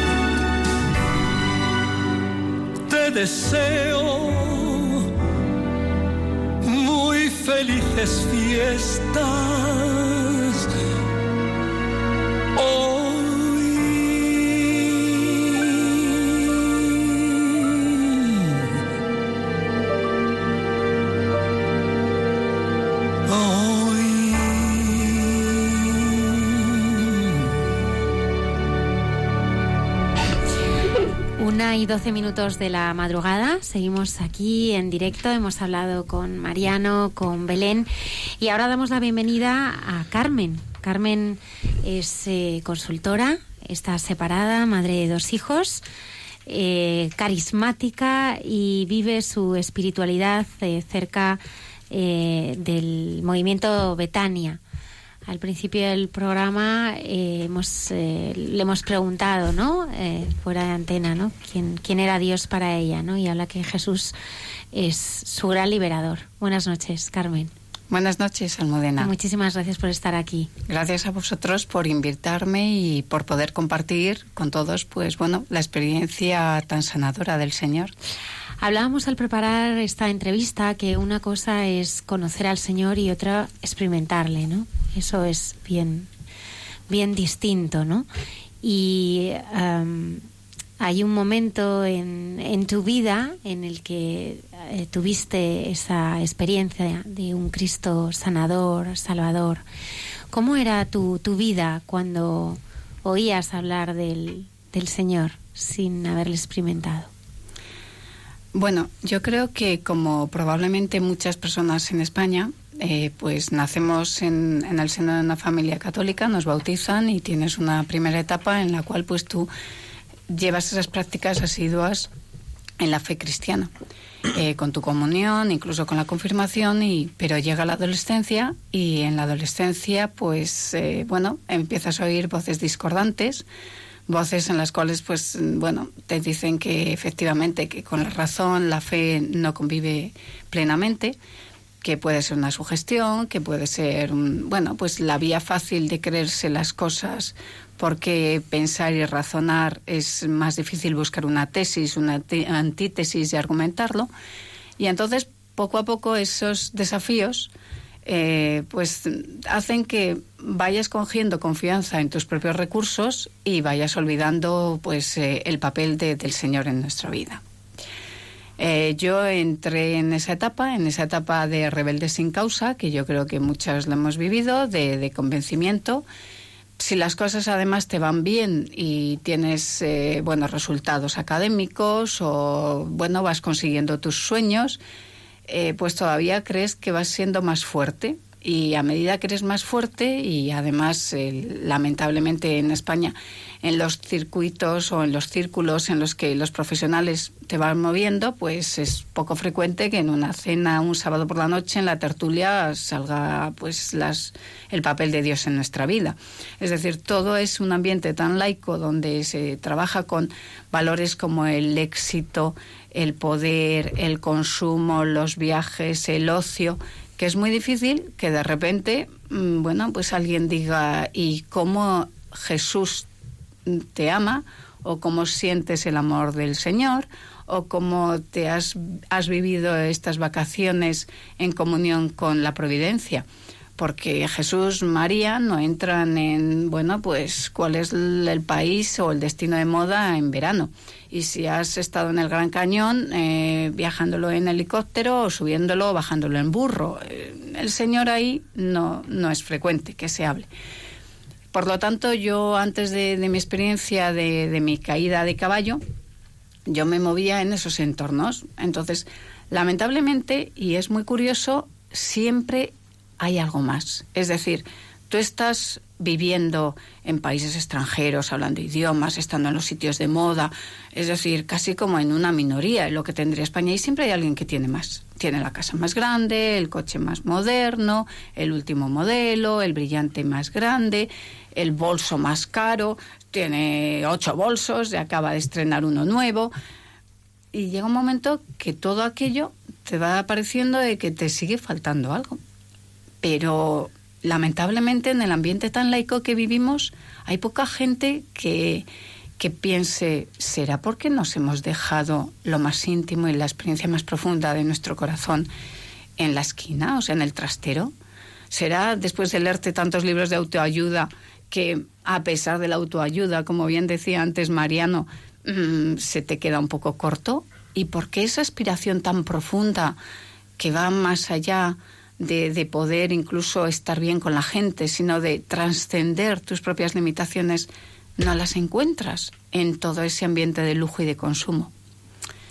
Y yo creo que pues eh, yo tenía ahí esas preguntas, las fui aparcando, es decir, yo seguía aparcándolas con, con mi vida, pues bueno, mm, habitual y de comodidades, y hasta que no se produjo la separación, pues como digo yo, uno parece que va llevando las riendas del caballo, como San Pablo, de repente te caes y dices, bueno, o sea, ya no llevo riendas y encima estoy, como digo yo, minusválida. A San Pablo le dejaron ciego y a los demás pues te quedas como, ¿y ahora dónde encuentro una muleta para poderme levantar y seguir con mi vida? Porque a veces a lo mejor no quieres ni siquiera seguir con tu vida, pero cuando tienes dos niños y eres madre de dos hijos, la tienes que seguir haciendo por ellos. Te sientes responsable. Es decir, yo como mujer separada, en la separación podía estar en una situación muy difícil, sin ganas de seguir adelante, pero me diría a mis hijos, ellos no podían verlo de repente todo negro porque yo lo veía negro. No, yo tenía que ser su refugio, su protección. Eh, tenemos, los padres tenemos que estar siempre ahí y, ellos tienen que vernos pues como esa concha protectora que les dé el empuje y la confianza para seguir adelante, a las buenas y a las malas. Y en ese aspecto, pues bueno, dices, ¿a qué muleta me agarro? En un momento de dificultad, ¿no? Como es una separación, es una situación además pues eh, dura, eh, eh, dolorosa, a la que, como tú comentas, ¿no? En, pues en esa situación nos podemos agarrar a, muchos eh, sedantes o, hay muchas vías ¿no? de escape. Pero a ti en esa situación de vulnerabilidad extrema eh, sientes que, que, no caminas sola. Sí, efectivamente. Mm, yo creo que cuando alguien toma la decisión de separarse, eh, después de haberlo pensado mucho, como era mi caso, pues eh, estaba muy afectada por dentro, es decir, ha perdido prácticamente su dignidad y ahí, como en los momentos malos, que yo creo que, que no solamente una separación entre circunstancias injustas que uno crea, pero de verdad que le afecten, o pérdida de trabajo, pérdida de seres queridos, que uno no lo entiende, puede salir con dos enfoques. Uno, yo creo, ¿eh? uno es el sentirse víctima, que yo creo que casi todos lo comprendemos, pues el por qué a mí, eh, y empezar a, a quejarte y a quejarte y no a buscar la, la solución. Y otro también puede ser la soberbia la soberbia de mm, echar toda la culpa a otras personas y tú mirarlo desde esa sensación de que eh, mm, tú no te puede pasar eso y entonces empezar a buscar soluciones, pero donde tú sigues controlando todo, ¿no? Eh, yo creo que en mi caso, pues bueno, afortunadamente, eh, y la providencia, antes hablaba Belén de, situaciones que dices, el que no quiere creer es porque no quiere, pero no porque no se pueda creer. O sea, los ojos, las situaciones son tan evidentes que, bueno, un amigo les llama diosalidades. Yo, pues ahora les llamo simplemente odiosidencias. Yo digo que es el papel de la providencia, pero efectivamente son auténticas diosalidades. Y yo en ese momento que yo estaba muy mal, pero en un entorno, ya digo, muy laico y con muchas amigas también se estaba, otras se estaban separando y con opciones pues muy, muy a lo que estamos acostumbrados, que si psicólogos, que si grupos de salidas nocturnas, que si ahora con las famosas redes sociales pues hay grupos de todos, de singles, no singles, singles acompañados, desacompañados, en el barco del amor, en los campings, hoteles, lo que quieras. Entonces, a partir de ahí, toda esa serie de soluciones, si tú vas viendo todo, mm, yo empiezan a cruzarse en, un periodo muy corto de tiempo personas como es pues una persona que la veo de forma muy casual en un periódico que por eso reconocí porque si no lo llevo por foto yo creo que ni me acordaba del nombre y que con el que yo había estado en un grupo de carismáticos antes de casarme antes hacía 20 años cuando yo con cierta llamada de espiritualidad estuve una temporada en carismáticos y ahí digo, es mi momento. O sea, yo antes de casarme eh, era busqué la espiritualidad carismática porque yo tenía esa llamada permanente, como digo, latente, buscando algo siempre, algo más.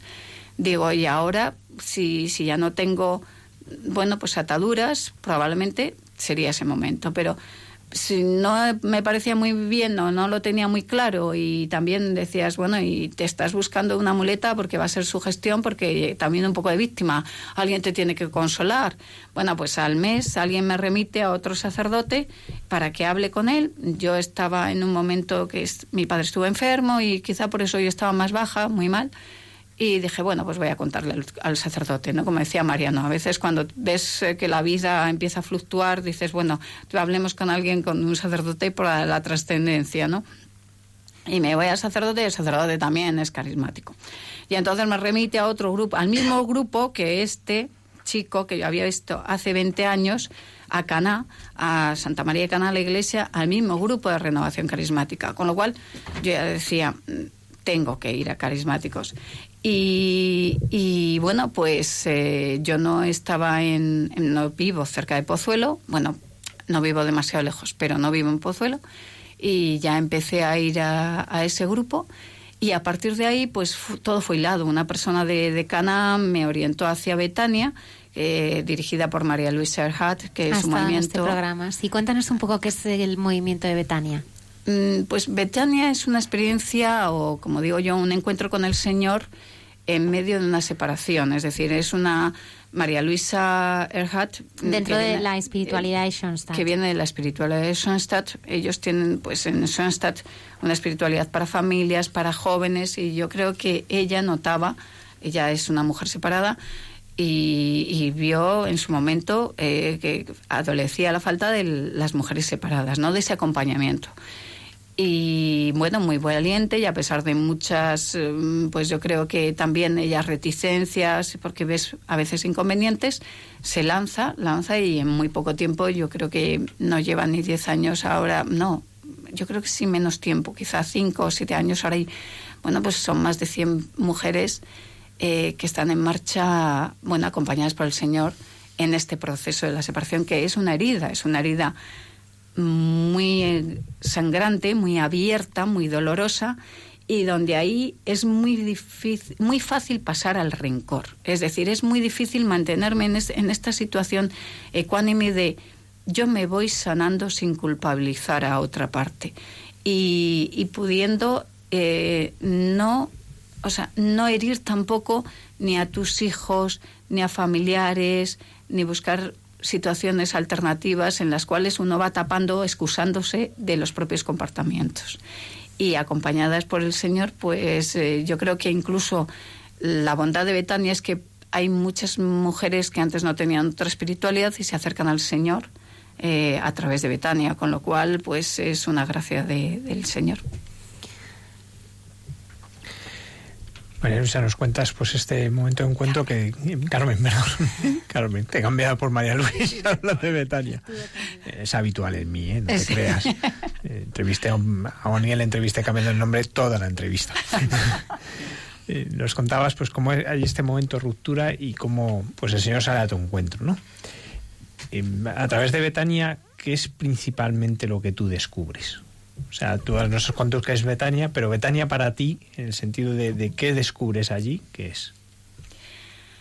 Bueno, yo creo que Betania y tras la separación eh, es, bueno, y enlazando con, con un libro que no tiene que ver con la separación, pero que sí nos pone en una situación crítica, eh, que es eh, un libro que a mí me recomendaron leer y que después eh, creo que hay, mm, corrió también en- entre las Betanias, que es Caminando por Valles Oscuros, del padre Walter Sisek, donde, claro, un sacerdote al final reniega del Vaticano. Y uno se siente muy mal. Esa sensación de sentirte mal, yo creo que esa herida tan profunda la sientes en Betania.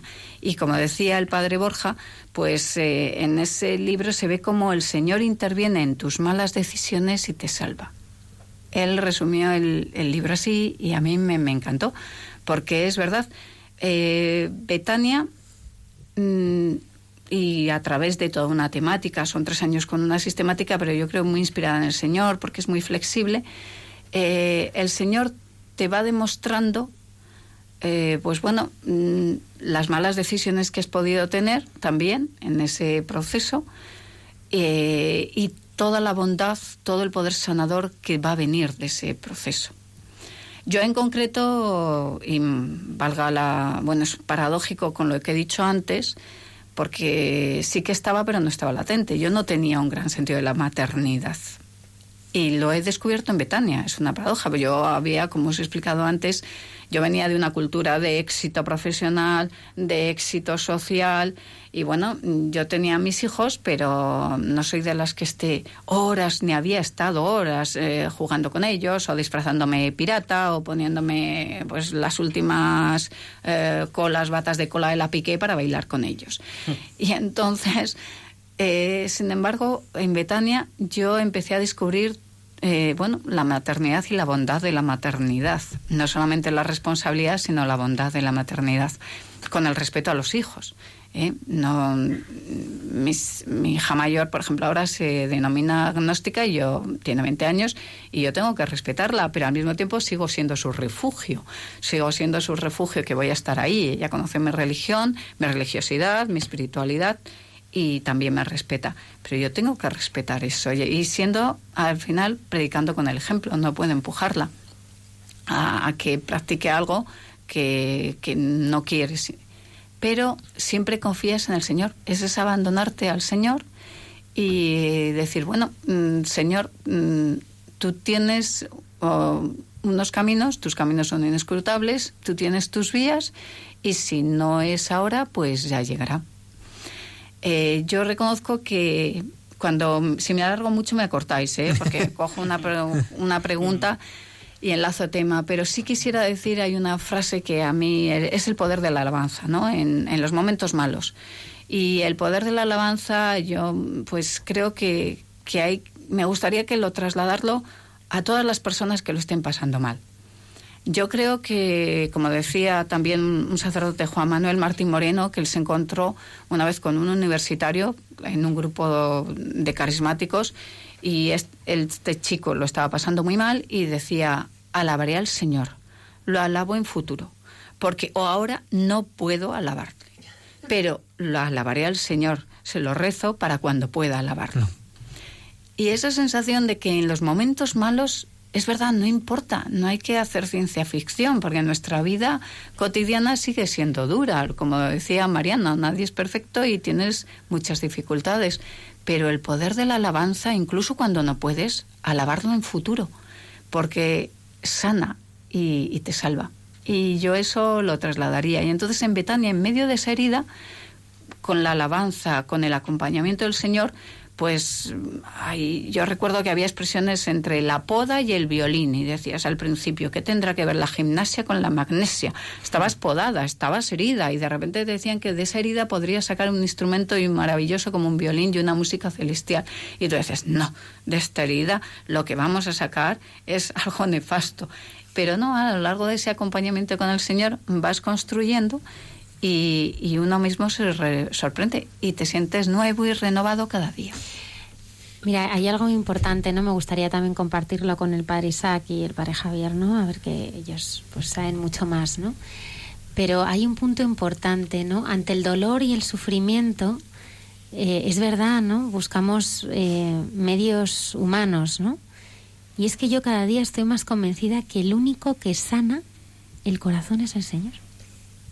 Si es el único, el único que sana es el Señor ninguna medicina, eh, tú puedes tener una sanación física, ¿no? Pero, pero que el único que sana el corazón del hombre, porque lo ha hecho él, porque sabe de sus heridas, porque las ha vivido con él, porque, porque a mí me gusta pensar que, que el Señor en su pasión y en su vida, ¿no? Ha pasado por todo, por cada uno de mis desgarros, por cada uno de mis desencuentros, por cada una de las humillaciones que he sentido, que he vivido, por cada dolor, por cada sufrimiento. Ciertamente cuando miramos a Cristo crucificado vemos sus llagas, ¿no? Vemos sus heridas, especialmente la herida al costado, y es ahí donde vemos nuestra herida. Y, y la conciencia de que sus heridas nos han curado. Eso es algo que nos tenemos que dar cuenta. Son esas heridas las que nos han curado. No nos ha curado con una varita mágica, no nos ha curado desde fuera, sino porque se ha dejado herir el corazón, puede curar nuestras heridas. Y, y por eso hay muchas cosas que, lo decías antes, que un psicólogo tiene un lugar, importante, no sé quitaré yo el lugar a los psicólogos, pero un psicólogo no puede sanar las heridas. Pero ni un libro de autoayuda, ni nadie puede, no hay nada que pueda sanar ciertas heridas, porque solo las puede sanar el Señor, porque solo el Señor puede tocar el corazón. El, el psicólogo te podrá ayudar a pensar en otra cosa, o te ayudará a centrarte en otra cosa, o te podrá ayudar a, a tener herramientas para combatir la ansiedad, por ejemplo, ¿no? pero la herida solo la puede sanar aquel que la puede tocar. Un médico te cura aquello que puede tocar, que pueda llegar a ello, si no es muy difícil, ¿no? Entonces ahí es donde lo vemos, ¿no? Y, un camino por el que, que no pasa por el Señor es un camino que va siempre a quedar incompleto. Siempre va a haber una herida ahí que será más o menos purulenta, será más o menos consciente, será más o menos dolorosa, pero si no siempre está ahí. El Señor la puede tocar, sanar y sanar de verdad y hasta el fondo. ¿eh? O sea, eh, siempre quedará la cicatriz, eso es verdad, que nos recordará y sobre todo cuando cambia el tiempo, ¿no? que nos hemos roto algo, cuando cambia el tiempo notamos, ¿no? Pero, pero quedará como recuerdo de la acción del Señor. O sea, en ese momento a lo mejor duele o en ese momento a lo mejor la sentimos, pero lo que sentimos ahí es el agradecimiento del Señor que nos ha curado la herida. Es importante eso que decías de la alabanza, ¿no? La alabanza hace que salgamos de nosotros mismos y miremos a- a- al Señor, miremos para arriba, ¿no? Mi experiencia con el tema de, de las heridas, y lo hablábamos antes al comienzo, que muchas heridas tardan, tardan. Somos muchas veces, yo, yo el primero, yo quiero que todas las heridas sanen rápido, ¿no? Porque es verdad que pues, cada uno tiene sus heridas en el corazón que todos conocemos, ¿no? Pero es verdad que, que el Señor va lento, pero va bien. O sea, va, va a sanar bien, ¿no? Porque las cosas de Dios son lentas, pero Él sabe hacer perfectamente, ¿no? Y una de las cosas que, que sana mucho es pues lo- los sacramentos, ¿no? La gracia de la confesión, la gracia de la Eucaristía, la oración de cada día, la palabra de Dios. Todo eso, mi experiencia personal me ha, me ha ido haciendo ver cómo el Señor, aunque es lento, porque Él hace las cosas bien, no es como yo digo muchas veces un chapuzas, ¿no? Eh, al final acaba sanando esas heridas que Él tiene poder para sanar, ¿no? Carmen, en todo este camino una de las cosas que más sana es el perdón, porque claro, un, un proceso como el que nos has contado, uno tiene que experimentar el perdón, perdonar, perdonarse, ¿no? Es todo, se tiene que conjugar el perdón de muchas maneras, ¿no? ¿Cómo, cómo lo has vivido tú este, este- en este recorrido el perdón Sí. del Señor? Yo en este proceso tengo que dar muchísimas gracias al Señor y además eh, yo creo que es es de lo que ahora me siento más satisfecha y además, como decimos, en, esta sociedad donde parece que hablar de Dios ahora ya es como anatema y, te miran como un bicho raro, más que un perro verde, y ya incluso hay, como visceralidad. Ahora yo sí que a mí me encanta decir, no, no, Dios está ahí y Dios, Dios te perdona y, te sana, pero es que además te da la, la alegría y la vida eh, para poder, para poder tú ser libre y poder perdonar y perdonarte a ti mismo y pedir perdón. Entonces, eh, yo en este caso creo que mm, en mi proceso, ¿eh? el, como digo, Jesús como ha sido el gran liberador, eh, es muy curioso porque cuando normalmente estamos acostumbrados a vivir momentos de tensión, ya sea o en la calle, en la comunidad de vecinos, en el trabajo, pues eh, antiguamente eh, cuando yo tenía mi pensar o incluso cuando estás con otros compañeros que no ponen al Señor en, en medio, eh, te das cuenta de que hay la doble reacción, como decía antes, ¿no? Desde el que tiene una gran soberbia y mira al, al, a la que le está pues metiéndose con él o ofendiendo con suficiencia y pensando, pero este que se habrá caído. Y entonces lo mira así, ¿no? Este impertinente y lo mira desde arriba. O el otro que se siente como víctima y dice, bueno, ¿y yo qué habré hecho? Y, entonces tienes los dos extremos. Cuando estás con el Señor, al final ya no lo estás mirando como diciendo, este impertinente, este, y lo miras con displicencia, piensas, ¿esta persona por qué hace eso? Te preguntas por qué y luego dices, tiene que estar muy herida. Y como uno se conoce las propias limitaciones, dices, si está herida, bueno, dejémoslo, es neutro. O sea, ya no te sientes ni por encima ni por debajo, ni no te sientes agredido. Ya no es, es una situación en la cual estás libre, estás libre porque dices, está mal, está mal, déjalo, ya. Antes es como, o me ha ofendido, o yo estoy por debajo y entonces, no, ya no hay, es como, te sientes como en paz y dices, bueno, si él tiene un mal día, pues volveré mañana, que a lo mejor está bien. Pero ganas muchísimo en, en humanidad y, en, y, y sobre todo en tranquilidad. Por eso, como digo yo, el Señor al final te da, es un remanso de paz, ¿no? Y en este sentido, y vinculado a, a esta situación de perdonarse y pedir perdón, yo animo a todas las personas que lo estén pasando mal, crean o no, a entrar en una iglesia, sentarse frente a un sagrario. Si no hay celebración, pues a lo mejor mejor, porque lo que uno necesita es ponerse frente al Señor y simplemente estar ahí. Y si además eh, encuentra un sitio donde el Señor está expuesto, sentarse, aunque solo sea despotricar, como digo yo. Pues si tienes un día malo, protéstale. Y si encima tienes dudas de fe, porque cuando vives muchas veces tienes dudas y dices, ay madre, a ver si esto es como tomarse un tripi y estoy yo muy happy, happy, que digo yo, muy contenta. Y entonces tienes dudas, pues también planteárselas. Y, y bueno, y sentarse ahí porque es como que va calando. Es lo que decíamos, los tiempos del Señor no son los nuestros, ¿no?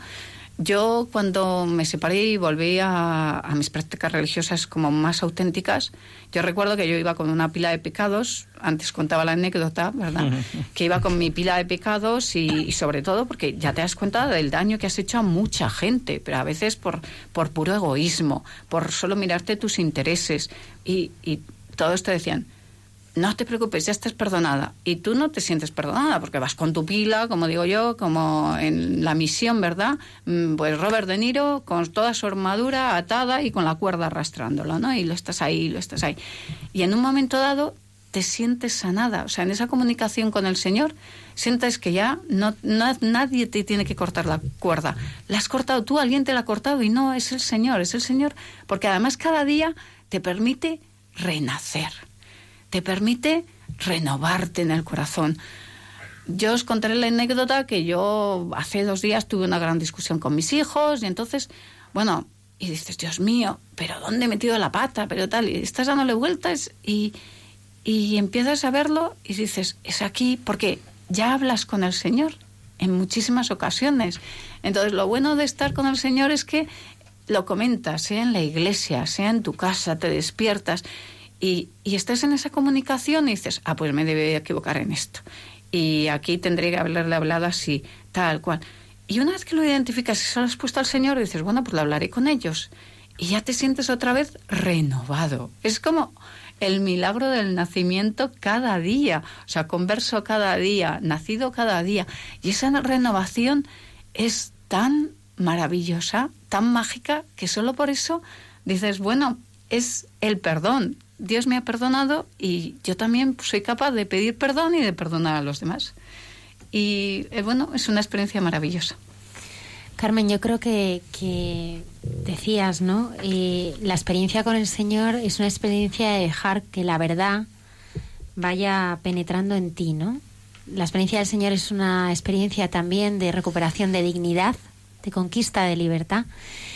Y, yo creo que es una experiencia en, lo que, en la que hay un radical cambio de, valores, ¿no? De, de, no sé, qué es lo que a ti te alimentaba antes, qué es lo que te hace feliz ahora. pues como comenté antes, eh, yo creo los valores, vaya, en mi primera etapa, pues son probablemente los que los más comunes, los que se leen en prensa, ¿no? O sea, es el éxito profesional, el éxito social, el reconocimiento, porque hay veces que a lo mejor profesionalmente no parece que es tan importante, pero si tienes un círculo donde te reconocen X triunfos, ahora son deportivos, o incluso que hayas tenido la suerte de tocarte la, no, la lotería, es como el reconocimiento. Y, ya digo, éxito, reconocimiento, y bueno, y eso es, esa posibilidad económica de poder elegir, la libertad de poder elegir, con lo cual pues tú te sientes como seguro, la seguridad económica. En la actualidad, pues efectivamente, mm, yo creo que eh, los valores cambian, pero no es que al ser uno cristiano ya te conviertas en un pulsilánime, no luchador. No, lo que ocurre es que tú das lo mejor de ti mismo. Si al final no tienes un éxito profesional, porque los valores en tu entorno en la empresa no van por ese momento de autenticidad, hay servidumbres creadas, hay tal, no pasa nada. Tú te sientes bien porque has dado lo mejor de ti y aportas y sigues siendo constructiva y todo el mundo dice, vaya, ¿cómo trabajas? Es trabajadora y tal. Pero ya no pasa nada si no has tenido una promoción profesional porque tú lo estás poniendo, al menos en mi caso, ya lo pones en clave cristiana. Es tu, tu diálogo con el Señor. Dios te ha dado unos talentos y tú los utilizas para lo que crees que es el bien de, de los demás. Eh, en las relaciones sociales el reconocimiento es todo lo que te vienen hacia ti. Cuando estás ahora en clave más cristiana, piensas, pues, eh, ¿qué es lo que les interesa al resto? Es, a mí eh, fue un cambio que, curiosamente pues lo vi en una persona que era muy buena y dije, anda, qué capacidad, qué don tiene esta persona porque es verdad que se ponía mucho en la posición del otro, ¿no? Es en esa simpatía, llegaba y se ponía en la posición del otro. Y yo antes de, mi encuentro, mm, bueno, como actual, ¿no? Que, no, sé si es más profundo, pero vamos, un encuentro más confiado con el Señor, pues eh, yo no, no era capaz de ponerme. Y ahora, sin embargo, hay, bueno, pues lo veo muchas veces. Si no lo he visto al principio, gracias a esa intervención cristiana con el Señor, lo veo después, digo, anda, no le he preguntado por esto, o le gusta lo otro, o tal. Y eres capaz de ponerte más, pero en, el día a día, ¿no? En los compañeros de una mesa de trabajo, o cuando te has sentado a tomar una cerveza, ir buscando los, los intereses del otro. Y en el tema económico, pues eh, yo creo que es eh, ya no pones la prioridad en esa seguridad, sino que si no la tienes perfectamente, ya vives el día a día, como dice el Señor, ¿no? O sea, te abandonas y dices, pues a lo mejor no lo tengo todo controlado, no sé lo que va a pasar, eh, pero Dios proveerá. Y entonces en ese momento de Dios proveerá, eres mucho más generosa y además te das cuenta que ya no necesitas tantas cosas ni tantos artículos y si no tienes uno es otro, pero no te minora tu dignidad, ni tu dignidad como persona, ni tu seguridad como persona. Con lo cual, como digo yo, vas libre, ¿no? Estás liberada, el Señor te da alas. Carmen, antes nos hablabas del descubrimiento de la, de la maternidad. ¿Y cómo ha sido el descubrimiento de la Virgen María en este proceso? Imagino que también habrá habido un encuentro con ella, ¿no? Pues sí, efectivamente. Bueno, yo me llamo María del Carmen porque mi madre es muy devota de la Virgen del Carmen Y pues eh, yo había tenido una relación con la Virgen María quizá demasiado infante. Yo me quedé como en la etapa de los Reyes Magos, ¿no? O sea, es decir, yo la veía como esa madre maravillosa, pero probablemente poco tangible en los problemas cotidianos, ¿no? Y, bueno, en este proceso, en el cual, pues, es verdad que es, es muy importante y yo también, no, antes no lo hemos dicho, pero sí quisiera traerlo a cuenta, y es que el Señor te da alas, pero Jesucristo es eh, Jesús, además del niño de Belén y nuestro Jesucristo resucitado, Jesucristo sobre todo es su cruz, ¿no? Es su cruz. Y entonces eh, te da las alas, pero te las da con sufrimiento. Y, y yo ahora, pues mi relación con la Virgen María muchas veces, mm, a raíz de esa maternidad, la recuerdo muchísimo pensando cuánto sufrió en la pasión. Y cómo al final ella tenía siempre esa fe, esa fe de no desesperarse mm, en ningún momento, ¿no? Ni, en la, ni durante la flagelación, ni en las caídas de Jesucristo, y, ni en la cruz. Y con esa discreción, con esa fe, y la verdad es que a mí me arropa mucho, me arropa mucho y, y, eh, me ha dado mucho ejemplo incluso en la relación con, con mis hijos, ¿no? De a veces callarte un poquito, de ser más discreta y de ponerte más en la confianza del Señor. Muchísimas gracias, Carmen. Ha sido un regalo tenerte con nosotros. ¿eh? Gracias a vosotros. Muchísimas gracias por haber compartido con los oyentes esta experiencia tan bonita. Una y 46 minutos de la madrugada. Continuamos aquí en Hay Mucha Gente Buena.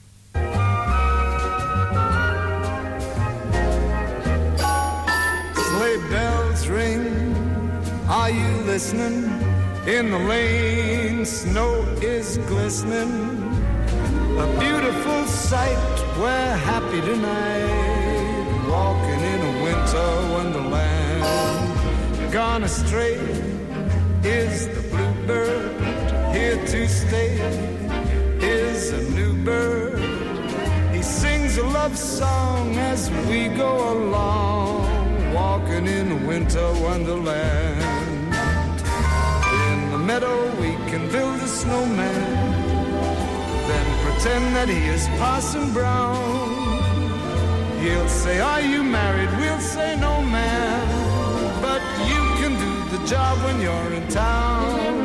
Later on, we'll conspire as we dream by the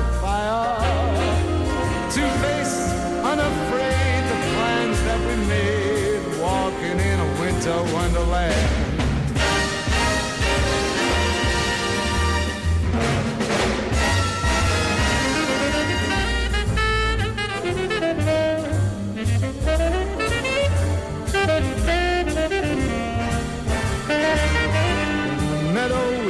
Build a snowman and pretend that he's a circus clown. We'll have lots of fun with Mr. Snowman kitties knock him down. When it snows, ain't it thrilling? Though your nose gets the chillin',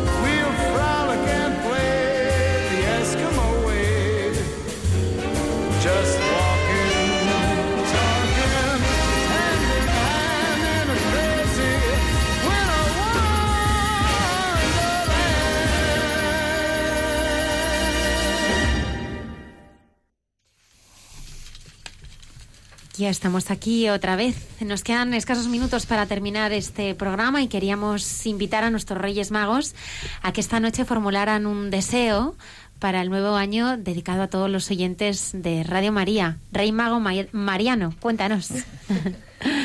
Bueno, pues aunque sea un poco así osado y sin que suene a topicazo, eh, que haya avances significativos en, en la paz en el mundo, ¿no? Que hay muchos conflictos abiertos.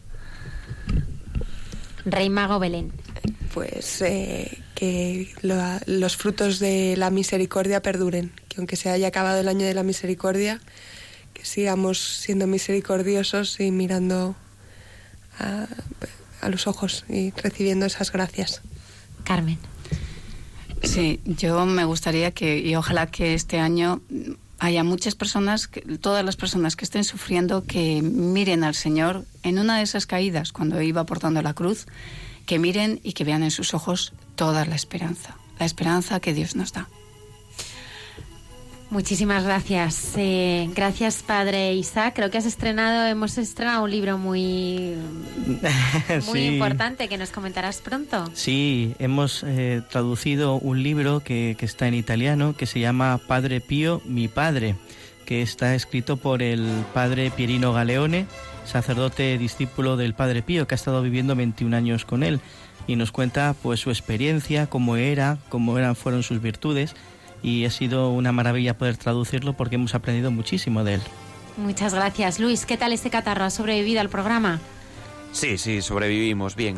Eh, Súper entretenido. muchas gracias, Padre Javier Mairata. Muchas gracias. Un lujo siempre estar aquí con vosotros. Anunciar a todos nuestros oyentes que eh, tendremos en el próximo programa un testimonio conmovedor eh, de sanación de una mujer que ha estado cinco años eh, postrada en una cama con una experiencia del Señor muy fuerte, así que os animamos a que no os lo perdáis.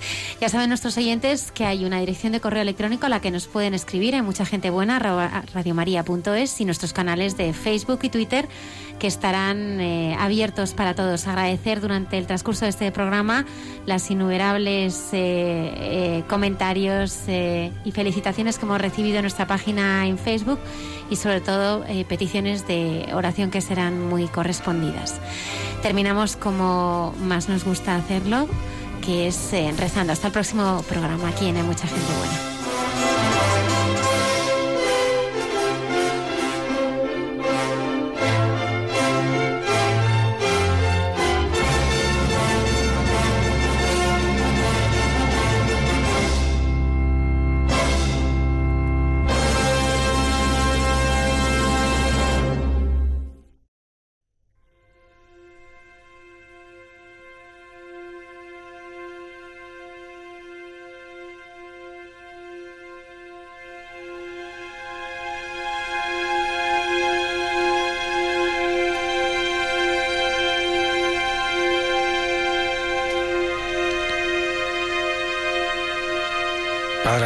Este día, este día de regalos, este día en que tantas personas han vivido la ilusión de los Reyes Magos, te damos gracias por el regalo que han sido estos testimonios de la fe para cada uno de nosotros.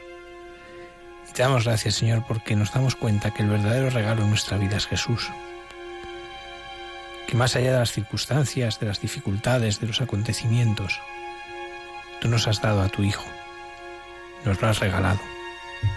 Nos lo has dado para que tengamos vida. Señor, esta noche te pedimos que sepamos ser regalo para los demás, llevándoles este regalo que es Jesús. Que Dios os bendiga. Buenas noches.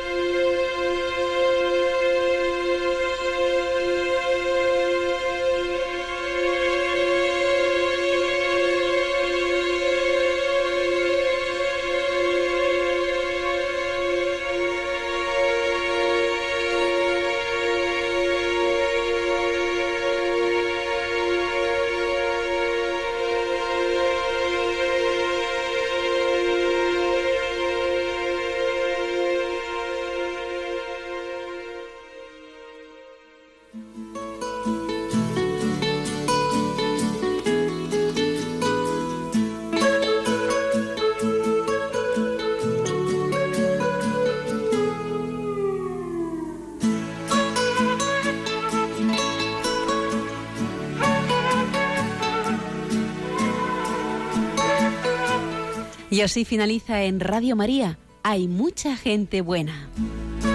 Un programa dirigido por Almudena Delgado.